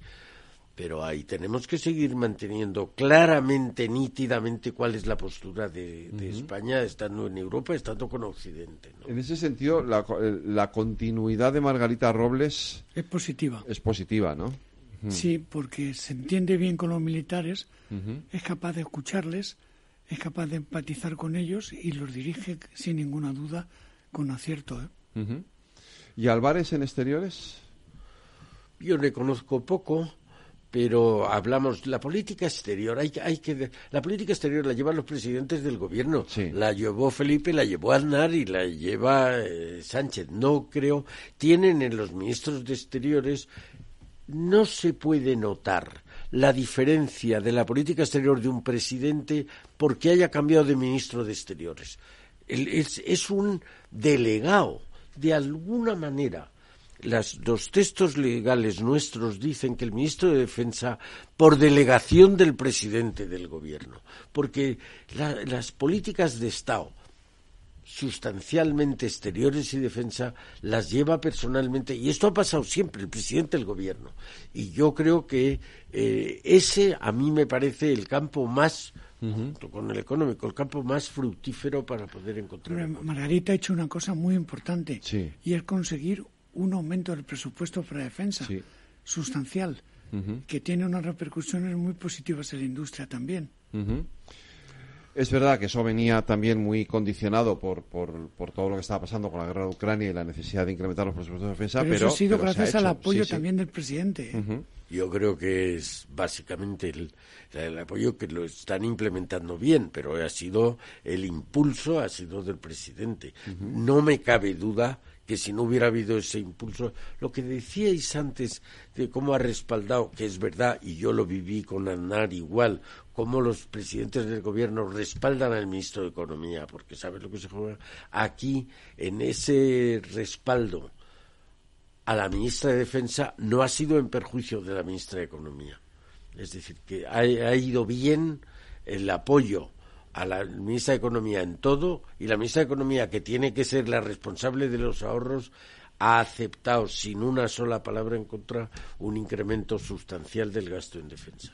Que está muy relacionado con la reindustrialización de España también. Estamos en el 16% del PIB procedente del sector industrial y el objetivo de la Unión Europea llegar al 20%. Y un instrumento es la política de defensa, la política de tecnología en, inversiones en defensa. Este es otro campo interesante, el de la industria, porque em, en relación a eso, es decir, eh, eh, la, legislatura pasada no hubo Ministerio de Industria, estaba incluido, creo, el turismo, industria. Y este año, y esta, en esta legislatura sí hay un Ministerio de Industria. Y además un catalán. Y además es un catalán. Se quiere revitalizar la SEPI como, como acción, como actor del Estado en la eh, más protagonista en Hay muchos, muchos campos en los que cabe ahora hacer cosas interesantes. Y uno de ellos es la defensa. No solamente la defensa, también el, automóvil, las baterías, la energía. Todo lo, todo lo, de energía renovable, todo lo de inteligencia artificial, chips y todo lo de la economía digital. Hay muchas oportunidades ahora. ¿eh? Sí, hay que no desaprovechar los fondos Next Generation, que es muchísimo dinero, y yo pediría un poco más de transparencia, pero sobre todo que se aproveche ese balón de oxígeno. Pero me parece extraordinario. Y la industria de defensa es un caso clarísimo donde lo fácil es, yo no quiero desarrollar la industria de defensa. Bueno, pues usted dése cuenta que el desarrollo que ha habido en los últimos años de la industria de defensa a pesar de las apreturas presupuestarias, nos ha llevado a que España sea el primer país de Europa productor de fibra de carbono. Nos ha llevado a tecnologías. Es que la gente no sabe. Gracias, eh, con la industria de defensa nació Internet mire usted, Internet se habló en su época de tecnologías de doble uso. ¿No sabe usted lo que enriquece el tejido industrial, los adelantos en defensa? Porque tienen que estar en el estado del arte, tienen que ser los que tiren del resto del tren. El ejemplo es Indra, ¿eh? Claro. Sí.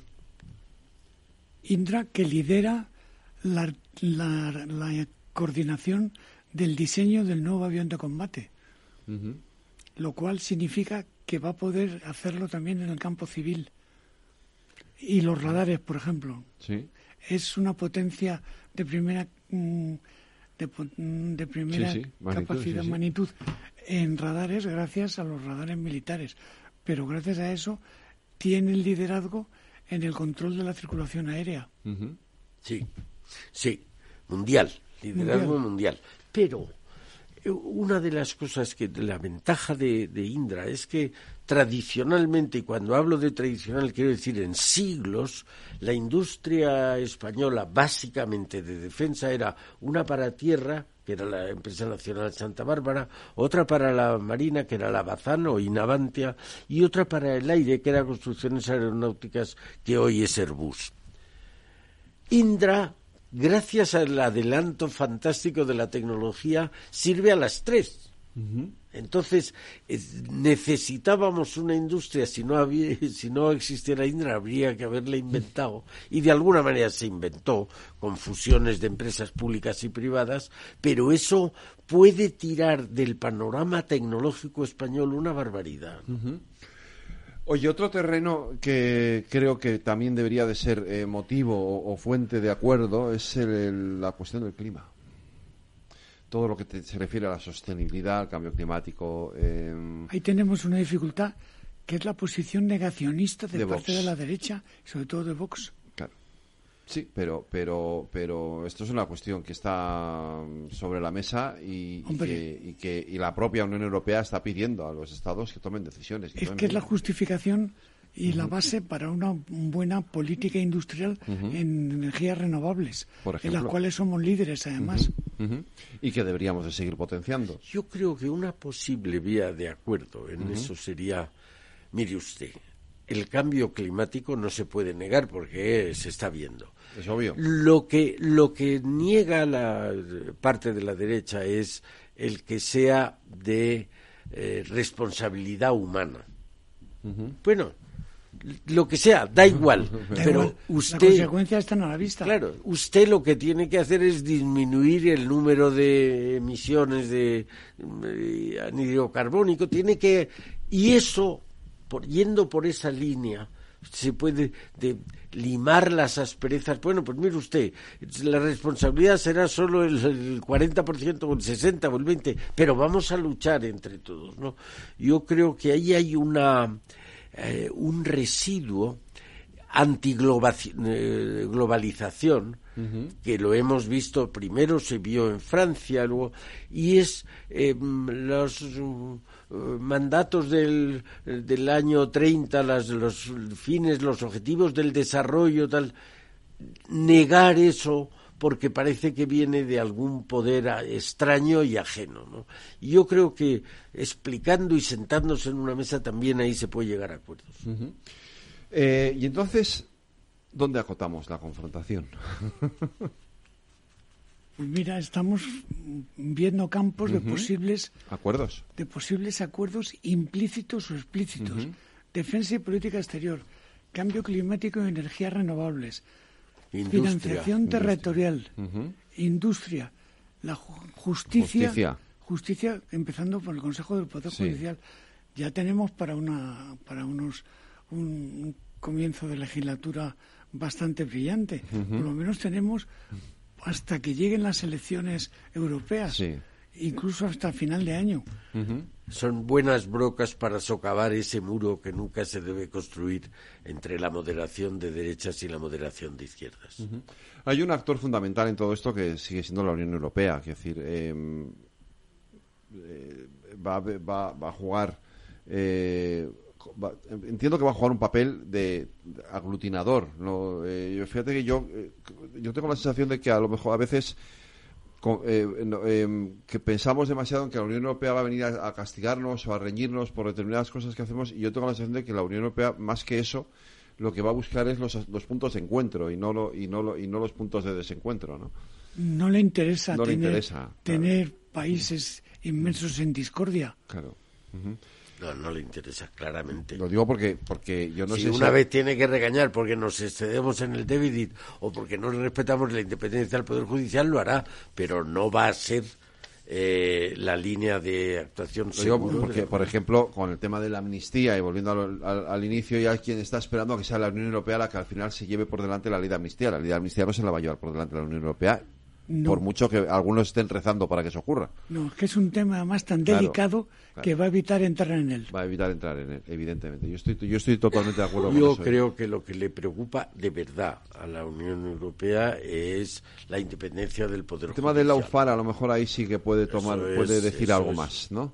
Por supuesto que sí. Ahí sí, ahí a lo mejor sí que la Unión Europea puede mostrarse un poco más en más eh, no dura, pero sí más eh, cuidado, más tajante, sí, que no me sale la palabra, ¿no? no, no pero y hay un campo sí. también de acuerdo, uh -huh. que es la política territorial en, en, la, en, el terreno de las competencias propias de las comunidades autónomas. Sí. Por ejemplo, las energías renovables son competencia, la instalación de los campos y todo esto es competencia de los gobiernos regionales. Sí. Hay muchas posibilidades de avanzar juntos.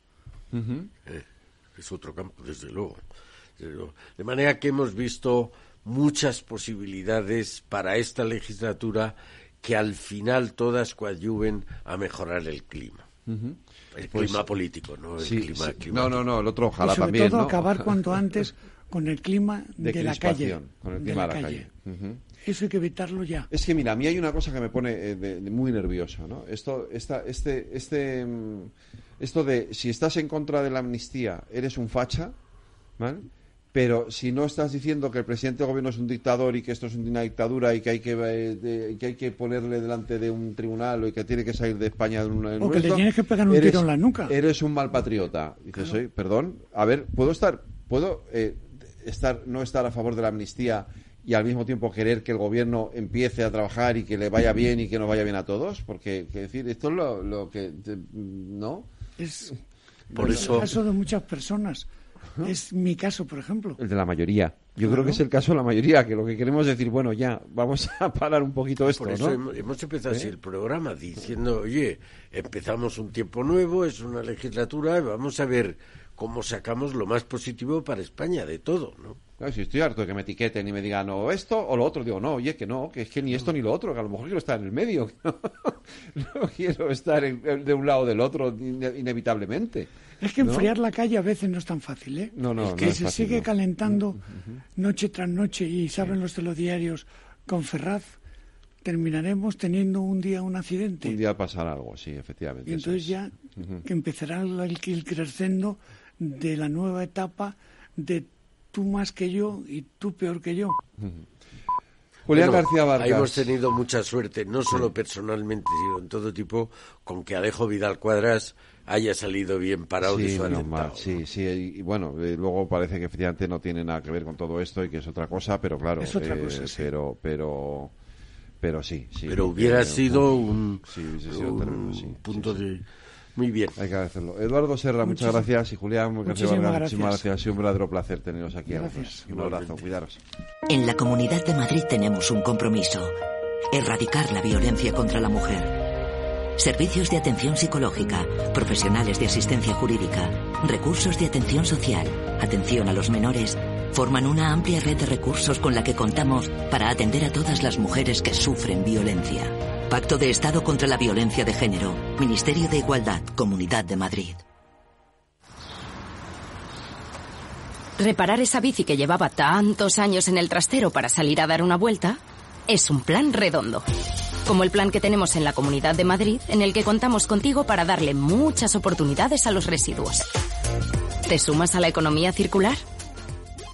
Comunidad de Madrid.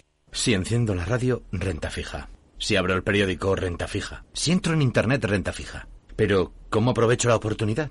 En Renta 4 Banco te lo ponemos muy fácil. Letras del Tesoro sin esperas, fondos de renta fija un clic y una amplia gama de bonos a largo plazo. Todo con la facilidad y garantía del primer banco español especializado en inversión. Entra en r4.com o en cualquiera de nuestras oficinas y no dejes escapar la oportunidad. Renta 4 Banco. ¿Quieres más? Lauri, decidido. La despedida la hacemos en Gandía. Prepara el bikini. Lauri, que en Gandía vive el ex de Jesse. Que nos vamos a Málaga. Lauri, que no. Que dan mal tiempo. A Bilbao. Pinchos y party. Lauri, una cosita. Que al final es despedida conjunta. Te hago administradora del grupo que no puedo más. En Renfe tenemos más de 1500 destinos para que siempre puedas llegar a donde quieras llegar. Nadie te da más. No todos los trenes son como Renfe. Renfe, tu tren.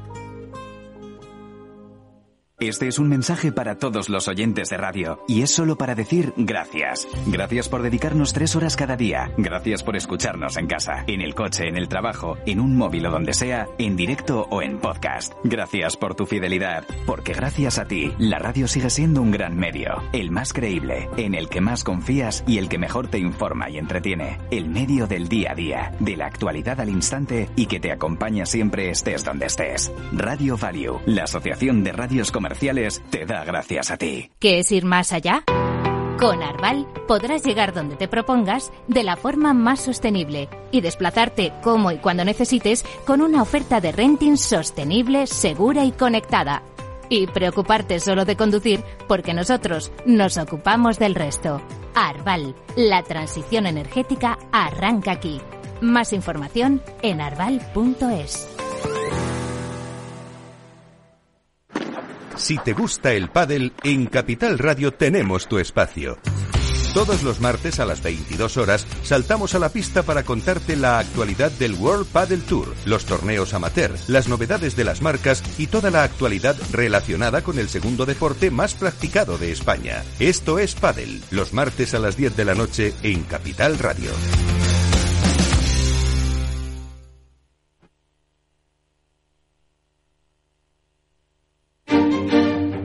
Los viernes en Capital Radio, la salud protagonista. Valor Salud. Industria, pacientes, profesionales y directivos del sector. Investigación y todas las áreas del mundo de la salud y sanidad con los expertos y destacadas empresas. Valor Salud. Cada viernes a las 10 de la mañana, la salud protagonista con contenidos claves y un estilo propio. Valor Salud. Con Francisco García Cabello.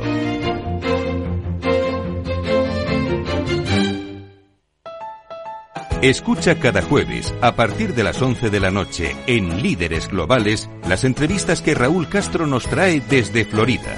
Personas inspiradoras de habla hispana que han destacado en sus actividades más allá de nuestras fronteras y que nos dejan sus enseñanzas y aprendizajes desde el punto de vista más personal. Líderes Globales, con Raúl Castro, en Capital Radio.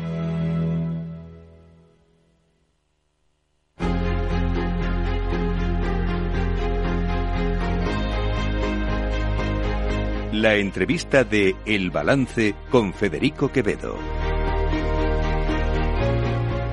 Las eh, nueve menos, las 10, perdón, menos 25 de la noche, eh, una hora menos en las Islas Canarias, en la sintonía de Capital Radio. Hoy eh, llega nuestro tiempo de análisis especial porque, como ustedes bien saben, pasado domingo se celebraron elecciones, la segunda vuelta de las elecciones presidenciales en Argentina el, eh, que le otorgaron la victoria al, a Javier Milei y eh, queríamos detenernos con poner la mirada un poco en lo que ha pasado en aquel país porque claro trasladado a lo que vemos desde aquí desde España pues eh, Milei nos, nos se nos presenta como un loco, peligrosos, como prácticamente se le ha presentado aquí, el loco de la motosierra, etcétera, etcétera, es un líder ultraderechista, qué horror, qué barbaridad lo que se nos viene encima, eh, lo que se les viene encima a los argentinos, pero yo creo que tenemos que analizar aquello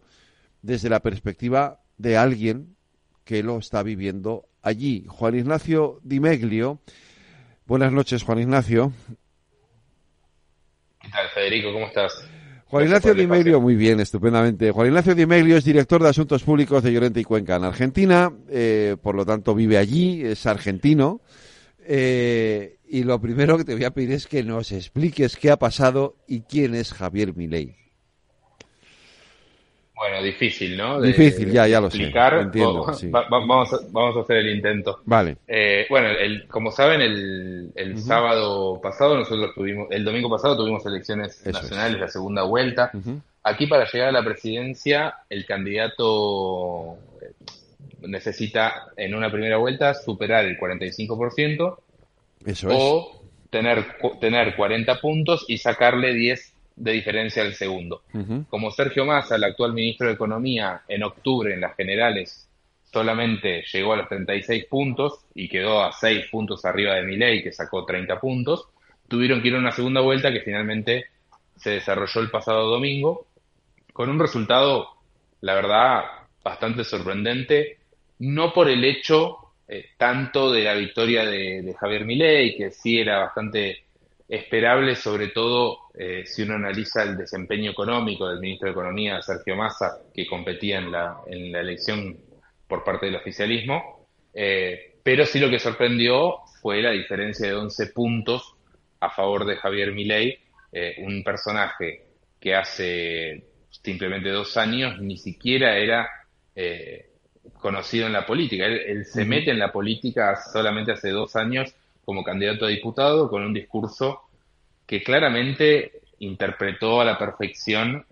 eh, el enojo y la bronca de la gente ante una política y una dirigencia política que no le puede dar respuesta eh, y responder a sus necesidades básicas con una economía, con una inflación que supera el 140% anual, la más alta desde los años 90, con una pobreza que se encamina al 45% de la población y obviamente con un enojo que ley sintetizó perfecto en la casta política de gran parte de la dirigencia política, no solo el peronismo, sino también eh, parte de Juntos por el Cambio, que también quedó muy golpeado a partir de, de, la derrota que sufrieron en, en octubre, y que bueno, se vio sintetizado en 56 puntos a favor de Javier Milei, eh, ganándole a toda la estructura peronista a nivel nacional.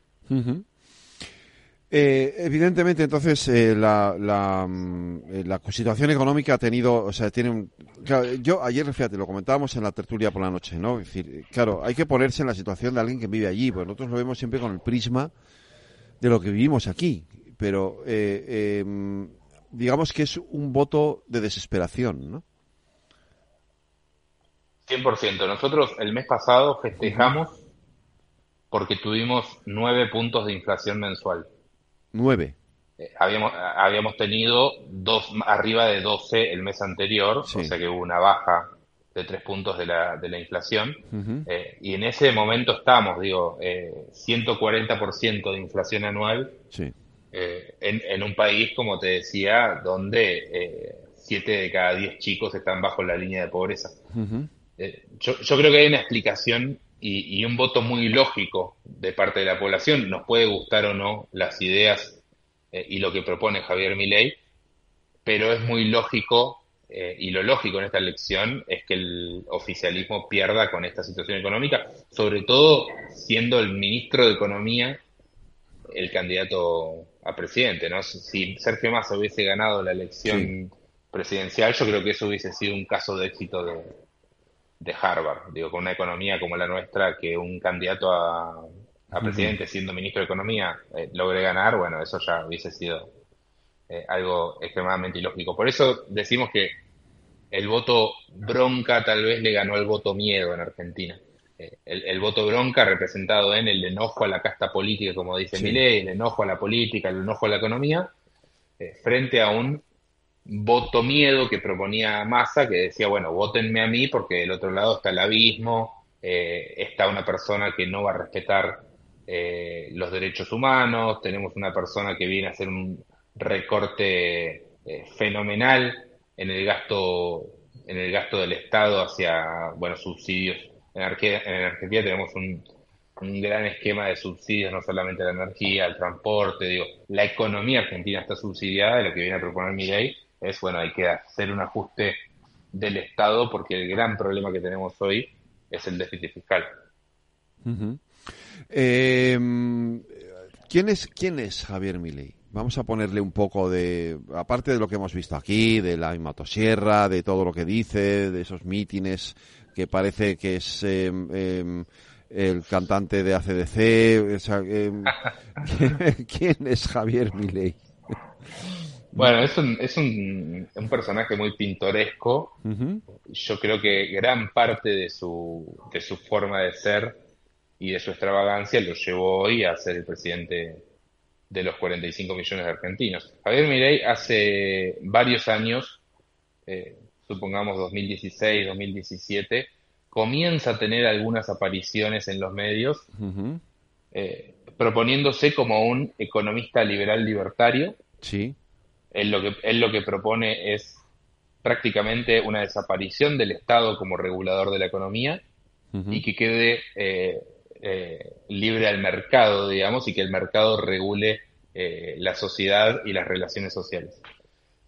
Ese, ese mensaje que tal vez hace unos años era impensado que cale en una eh, sociedad donde la intervención estatal tenía muy buena imagen durante, sobre todo a partir de los 12 años de, de gobierno kirchnerista, donde se, se hizo un, un, un, aporte y un gasto social muy, muy, muy, muy grande.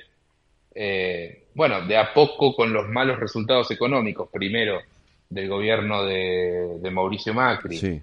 y, de, y, de, y, después esa continuación y empeoramiento de la economía durante el gobierno de, de Alberto Fernández y Cristina Kirchner como, como vicepresidente, sus mensajes comenzaron a ser más escuchados eh, y uno podría pensar, bueno, ¿cuál es el núcleo del, de, de, votantes de, de Javier Milei? Y uno intuitivamente podría decir, bueno, una persona que propone recortar el gasto del Estado en programas sociales, una persona que propone eh, pasar a tener un sistema de vouchers eh, con respecto a la salud eh, pública, que, que uh -huh. pase a, a, ser cuasi privada con un sistema de, de vouchers, lo mismo con la educación, una persona que dice que está de acuerdo, por lo menos ideológicamente, con la venta de órganos, por ejemplo, eh, sí. uno diría, bueno, ¿qué, ¿qué parte de la población podría apoyar un candidato así? Uno intuitivamente piensa en la clase alta o, o clase media, media alta, con cierto nivel de... de, de sí, educativo, de renta, ¿no? sí, sí, de educación, claro, sí. Uh -huh. Claro, lo, cier lo cierto es que Milei rompió totalmente ese esquema uh -huh. y, y, cruzó transversalmente a todas las clases sociales. Eh, Javier Milei ganó en los sectores más humildes del país, Javier Milei ganó en los sectores más ricos del país. Sí.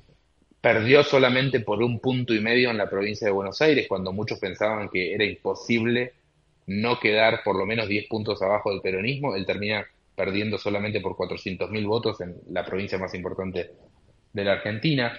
Termina ganándole al peronismo en provincias históricamente peronistas, en distritos históricamente peronistas, y haciendo diferencias abismales, por ejemplo, en provincias como Córdoba, donde gana con el 75% de los votos. Eh, la verdad que rompió, como decíamos, cualquier esquema eh, preexistente y cambió eh, la manera de, que tenemos que entender la política a partir de ahora. A él le acompañaba, porque conocemos a Milei, pero aquí sabemos poco, muy poquito de Victoria Villarruel. ¿Quién es? Bueno, Victoria Villarruel es una hija de, militares sí. que hace años viene militando a, favor de, eh, de que se reconozca que en los 70, durante la dictadura militar, eh, eh, según lo que ella dice, es acá no solamente hubo un grupo que hizo las cosas mal, que fueron los los militares, sino también hubo grupos terroristas que finalmente no fueron juzgados como deberían haberlo sido, ¿no? Y que también cometieron delitos y que también cometieron atrocidades en, en Argentina. El discurso de Villarruel eh, es un discurso eh, muy, muy, muy tirado a la derecha desde, desde el punto de vista de los derechos humanos y desde el punto de vista eh, también desde, desde lo social es una persona que se opone fervientemente a la legalización del aborto que se realizó hace un par de años en, en, nuestro país. Por primera vez en nuestro país el, aborto hoy es eh, legal, eh, seguro y gratuito. ¿no? Y lo, proporciona el Estado. Bueno, ellos vienen a proponer, y Villarruel como, como uno de sus referentes, a volver a revisar eh, esas cuestiones que creíamos que ya habían pasado en, en la Argentina y esas discusiones que creíamos que ya eh, habían sido saldadas.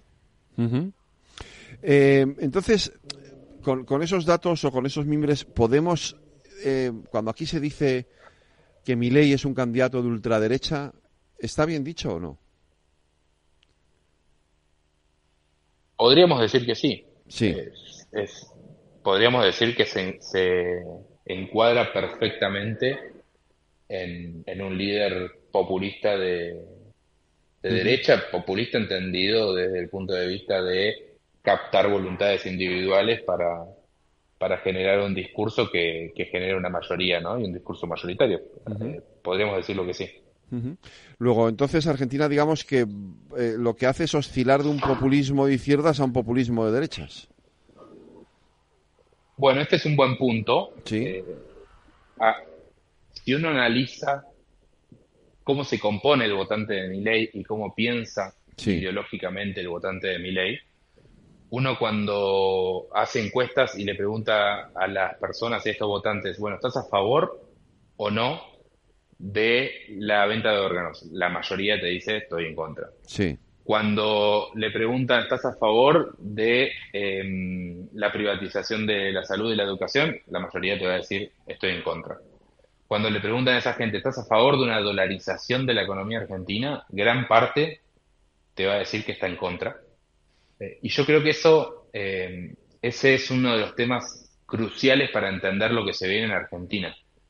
Javier Milei llega a la presidencia con un núcleo duro, podríamos decir, de un 30%, que está muy cerca ideológicamente a lo que él propone y a las políticas públicas que él propone, pero de la primera vuelta de las generales a la segunda vuelta sumó 26 puntos de personas que en gran medida están en contra de las propuestas que él tiene tanto para la economía como eh, para la vida social de, la Argentina y qué rol debe cumplir el Estado. Y esto se explica básicamente porque gran parte del voto de Javier Milei fue un voto bronca y en contra al, actual oficialismo, no tanto por un apoyo desmedido a muchas de sus propuestas, que por otro lado, analizando un poco cuáles son las relaciones de fuerzas, sobre todo en el Congreso Nacional, hoy Javier Milei asume en una situación de debilidad eh, legislativa. Hoy Javier Milei tiene 38 diputados propios de 272 en la Cámara de Diputados, 276, eh, perdón, y 8, 8 senadores de 72. Eh, suponiendo que el apoyo de Mauricio Macri lo pueda dotar de cierta eh, gobernabilidad, por así decirlo, incluso sumando esos legisladores no podría tener quórum propio eh, en ninguna de las dos cámaras y es el Congreso necesariamente por donde debe hacer las reformas que él propone, sobre todo si son de orden fiscal.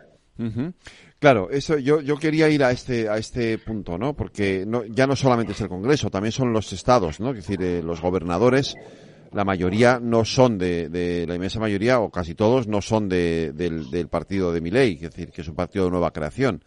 Eh, y, en las cámaras tiene minoría. Luego, luego no va a tener más remedio que moderar parte de su discurso, ¿no? O rebajar alguna de las expectativas. Bueno, Javier Milei asume ganando 21 de 24 distritos, provincias, eh, a, nivel nacional, pero va a ser un presidente que no tenga ni un solo gobernador de los 24 que responda a él, y ni un intendente en todo el país. De los 1.300 municipios que tenemos a lo largo y ancho de Argentina, no hay uno solo que sea de el Partido de la Libertad Avanza. O sea, Javier Milei no tuvo ningún candidato a intendente que haya ganado ninguna intendencia del país. Esto es otro de los puntos clave para entender la política que se viene, eh, porque como bien decías, Federico, una cosa es lo que él propone y otra cosa es lo que puede hacer en esta situación de, podríamos decir nuevamente, debilidad política, donde va a tener que sentarse necesariamente, aunque no le guste, a negociar con los diferentes espacios políticos. Eh, ¿qué, cosas de, todo lo que hay, yo, o sea, por ejemplo, decir, evidentemente, ojalá esto lo hiciéramos aquí también, eh, va a reducir su gobierno, de los 22 ministros que hay ahora va a pasar a 8, aquí, aquí nos hemos quedado con los 22 que teníamos, esto no lo hemos podido, no hemos conseguido cambiarlo, seguimos teniendo 22, él va a bajar a 8, eso seguramente en Argentina se venderá muy bien, yo entiendo que la gente lo dirá bien por fin, eh, pero que, de todo lo que ha venido anunciando, ¿qué es posible que pueda hacer y qué va a tener más difícil?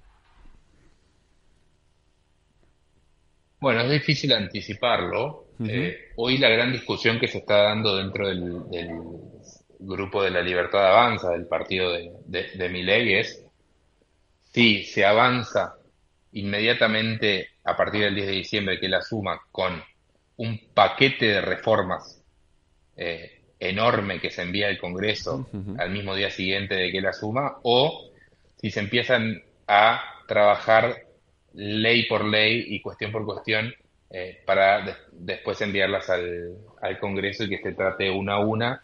Eh, y bueno, creo que esa es la gran discusión que se está dando por un simple motivo. Uno espera que un presidente que asume, que gana con el 56% de los votos, tenga cierta luna de miel para poder eh, generar consensos y aprobar las primeras leyes que necesita en el Congreso. Si esas propuestas son de corte fiscal o una reforma del Estado en cuanto a ley de ministerios, por ejemplo, yo creo que tiene grandes chances de que eso avance. Ahora, si él avanza con propuestas como pueden ser que que, ayer finalmente lo volvió a anunciar como una de sus, que van a ser una de sus primeras medidas cuando llegue a la presidencia, de privatizar los medios públicos, por ejemplo, de privatizar aerolíneas argentinas, que es la aerolínea de bandera, de privatizar IPF. IPF. Bueno, yo creo que ahí eh, estamos hablando de otra película eh, y creo que ahí sí eh, va a ser muy distinta la, la situación social en el país y hay que ver cómo se desarrolla la relación de fuerza, sobre todo con los sindicatos, con las organizaciones sociales, con las organizaciones de derechos humanos eh, y con los otros actores políticos, tanto los gobernadores eh, como los intendentes, porque también se habla de una gran reforma en, la coparticipación estatal, es decir, los recursos que salen de nación hacia las provincias, eh, y ver eh, de qué manera se, se, movilizan o, actúan estos actores eh, en contra de, un presidente que recién asuma. ¿Qué papel van a jugar los distintos partidos? Es decir, em, hemos visto que, entiendo que la victoria de, de Milei se debe sobre todo al, voto de la derecha, que, que, obviamente se ha debido de ir a él, también en parte eh, algo del voto de la, de la izquierda, ¿no? Del voto de la del descontento de la izquierda, pero sobre todo el voto de la derecha. ¿Qué papel van a jugar los dos bloques, la izquierda y la derecha, en, en, en, todo esto? Bueno, es difícil hablar de derechas e izquierdas eh, hoy en Argentina y es difícil incluso hablar de espacios y de bloques y de partidos políticos hoy en Argentina. Hasta hace antes del, del 2015 nosotros teníamos lo que podríamos llamar un bipartidismo donde teníamos el peronismo y sus aliados, otros partidos también de tendencia peronista, y por otro lado el radicalismo que se disputaban entre ellos el poder cada cuatro años en elecciones libres. A partir de la llegada de Mauricio Macri al poder en 2015 pasamos a un bicoalicionismo en Argentina, donde pasamos a tener dos coaliciones, una más de centro derecha, con el radicalismo, el PRO, liderado por Mauricio Macri, y la coalición cívica, que se llamó Juntos por el Cambio, y otra coalición más de centro izquierda, con el peronismo, sectores de izquierda y otros partidos eh, también eh, más cercanos al, peronismo, que era el Frente de Todos en su momento, y ahora llamado Unión por la Patria, que es el peronismo básicamente a partir de la, de la victoria de Milei en estas elecciones y además a partir de la derrota de Juntos por el Cambio, Juntos por el Cambio quedó tercero. Sí. Eso no es, eso eh, muchas veces nos olvidamos cuando hablamos de Milei y, y, de la victoria de Milei frente a Sergio Massa, nos olvidamos que había un sector que Juntos por el Cambio que hasta hace un año cualquier analista en Argentina pensaba que el que gane la interna dentro de Juntos por el Cambio iba a ser el próximo presidente. Eso estaba escrito casi en piedra. Bueno, finalmente Juntos por el Cambio terminó siendo tercero en esta elección. Y eso generó una implosión de este sector con parte, podríamos decir, del PRO más duro, más cercano ideológicamente a Milei, apoyado por Mauricio Macri, que terminaron apoyando a Milei en la elección, y por otro lado el radicalismo que termina hoy siendo un bloque no chico dentro del Congreso, y dentro de la y, en la representación federal, que todavía no sabemos cómo va a actuar frente a una presidencia de Javier Milei. Lo que sí podemos predecir es que va a ser un sector muy complejo eh, de, seducir por parte del nuevo oficialismo, ¿no? Eh, sobre todo porque son ideológicamente muy contrarios a las ideas que propone que propone Milei. La ruptura del sistema de partidos en Argentina hoy eh, es cuasi similar a, una, a la ruptura que sufrió eh, Perú en los últimos años y yo creo que va a llevar tiempo eh, de reconstruir.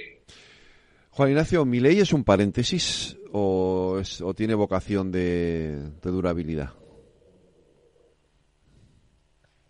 Esto te pido, te, pido, te pido que me hagas de bola de cristal. No, eh, siempre decimos que en cualquier país del mundo es difícil sí tal, vez predecir o, pensar a dos, tres años. En Argentina es imposible pensar de acá a una semana. una semana, vale. Eh, es ciencia, es ciencia ficción.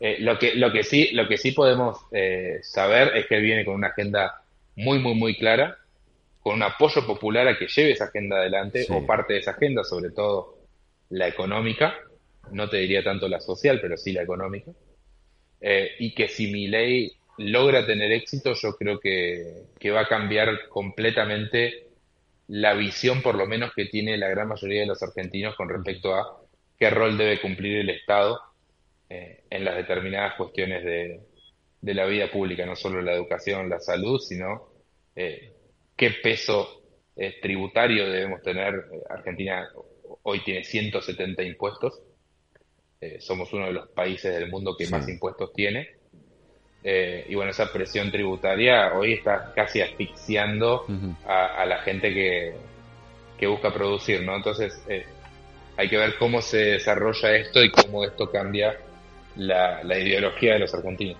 Juan Ignacio Di Meglio, eh, director de Asuntos Públicos de Llorente y Cuenca en Argentina. De verdad ha sido un verdadero placer hablar contigo y, bueno, profundizar un poquito más en esta victoria de Javier Milei en aquí en tu país. Muchísimas gracias por habernos atendido aquí en el Balance, en Capital Radio. Un abrazo. Por favor, gracias a ustedes. Un abrazo, cuídate.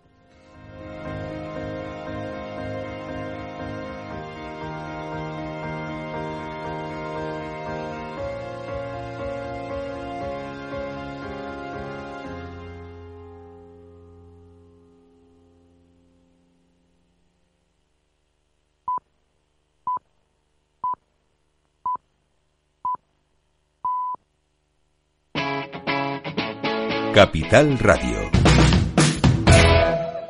Wall Street cotiza con suaves ventas este martes tras las ganancias destacadas del lunes lideradas por el Nasdaq gracias al impulso de Microsoft y de Nvidia. Marcaron máximos históricos en la jornada de ayer. En esta sesión, el fabricante de chips que más está beneficiando del boom de la inteligencia artificial sigue siendo protagonista, ya que dará a conocer sus resultados tras el cierre del mercado. Los inversores también han permanecido atentos a la publicación de las actas de la última reunión de la Reserva Federal.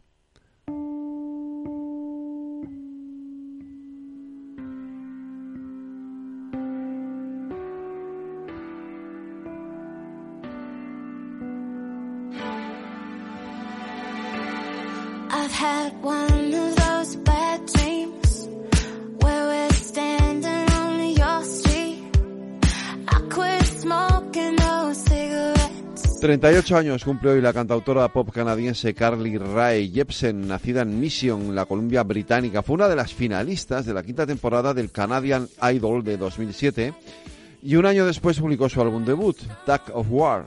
Su primer éxito internacional fue el single Call Me Baby en 2012, al que siguió su segundo álbum, Kiss, que fue número 5 en Canadá y número 6 en Estados Unidos. Desde entonces ha publicado cinco álbumes más. El más reciente fue The Love Time en julio de 2023, continuación de The Lonely Time, publicado en 2022 y al que pertenece este tema homónimo con el que nos despedimos. En la redacción estuvieron Aida Skirek y Lorena Ruiz.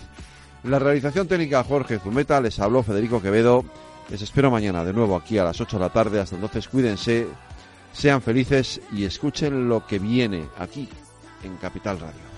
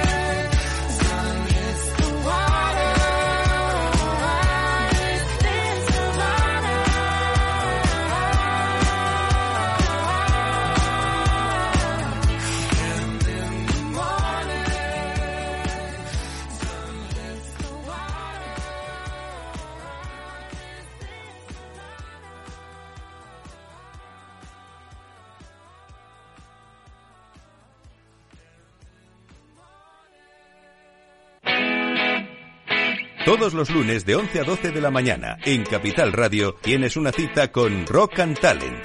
Un programa diferente que combina el talento con las canciones de rock más inspiradoras.